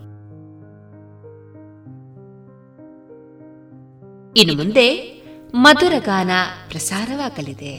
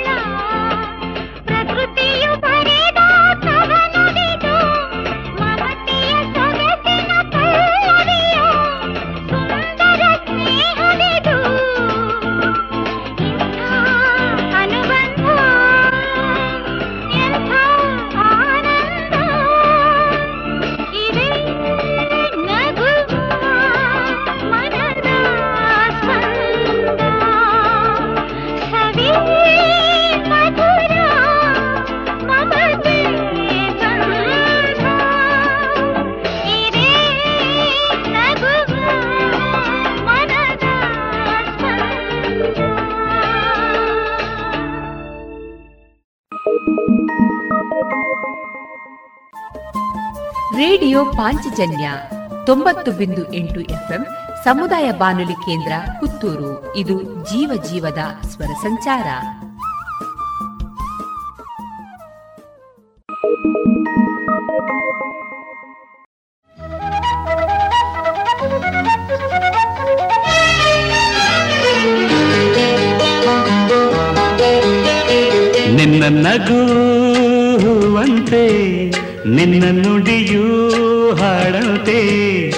ಬದುಕಿನ ಅನುಕ್ಷಣ ನಮಗೆ ಸಂತೋಷವೇ. ನಿನ್ನ ನಗುವಂತೆ ನಿನ್ನ ನುಡಿಯೂ ಹಾಡಂತೆ. ಬದುಕಿನ ಅನುಕ್ಷಣ ನಮಗೆ ಸಂತೋಷವೇ.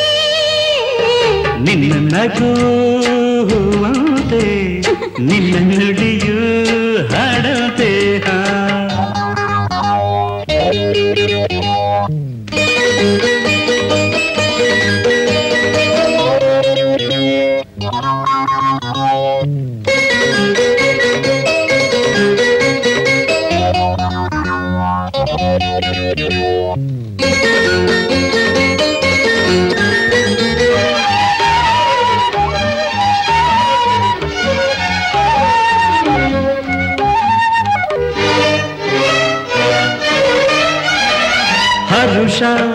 ಹರುಷ ಎಲ್ಲೆಲ್ಲೂ ಜೊತೆಗೆ ನೀನಿರೇ.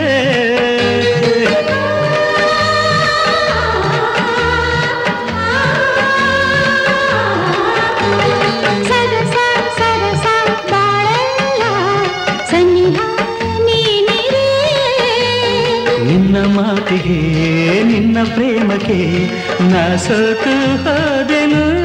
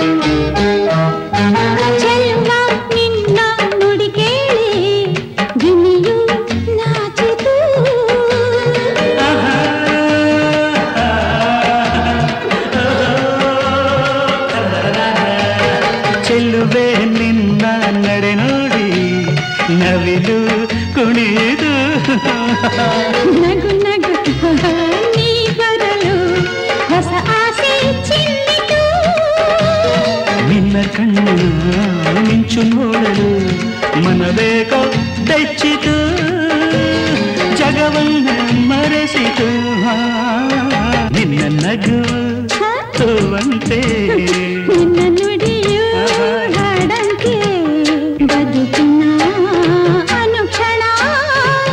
ನಮಗೆ ಸಂತೋಷವೇ. ನಿನ್ನ ನಗುವಂತೆ ನಿನ್ನ ನುಡಿಯು ಹಾಡಂತೆ, ನಿನ್ನ ನುಡಿಯು ಹಾಡಂತೆ.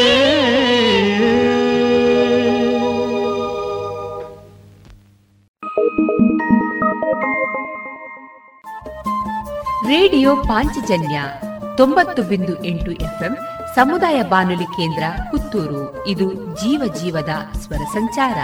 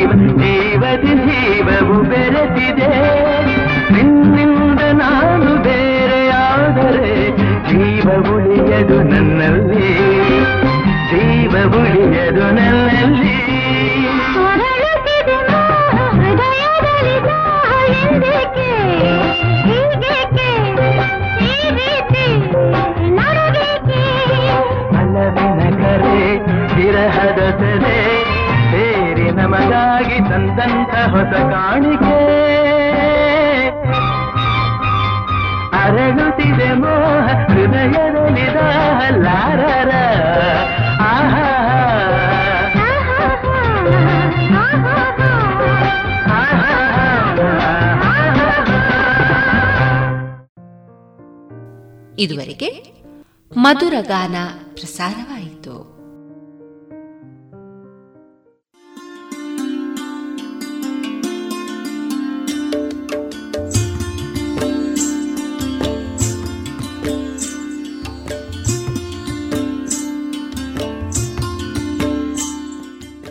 ರೇಡಿಯೋ ಪಾಂಚಜನ್ಯ ಸಮುದಾಯ ಬಾನುಲಿ ಕೇಂದ್ರದಿಂದ ನಿಮ್ಮ ಕಾರ್ಯಕ್ರಮಗಳು ಪ್ರಸಾರವಾಗಬೇಕೆ? ಹಾಗಿದ್ದರೆ ನಮ್ಮನ್ನು ಸಂಪರ್ಕಿಸಿ. ನಮ್ಮ ದೂರವಾಣಿ ಸಂಖ್ಯೆ ಸೊನ್ನೆ ಎಂಟು ಎರಡು ಐದು ಒಂದು, ಎರಡು ಒಂಬತ್ತು ಎಂಟು ನಾಲ್ಕು ಒಂಬತ್ತು ಒಂಬತ್ತು.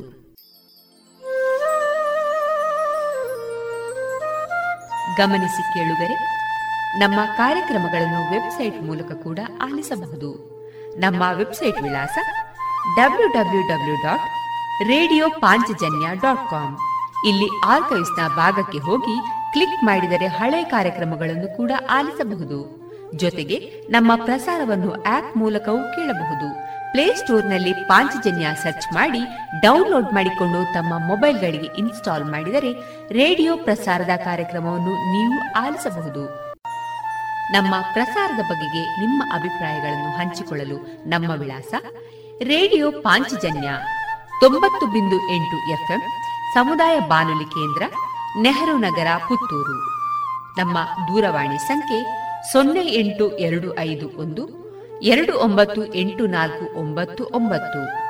ಇಮೇಲ್ ವಿಳಾಸ radio Panchajanya at Gmail dot com. ನಮ್ಮ ವಿಳಾಸ ಮತ್ತೊಮ್ಮೆ ರೇಡಿಯೋ ಪಾಂಚಜನ್ಯ ತೊಂಬತ್ತು ಬಿಂದು ಎಂಟು ಎಫ್ಎಂ ಸಮುದಾಯ ಬಾನುಲಿ ಕೇಂದ್ರ ನೆಹರು ನಗರ, ಪುತ್ತೂರು.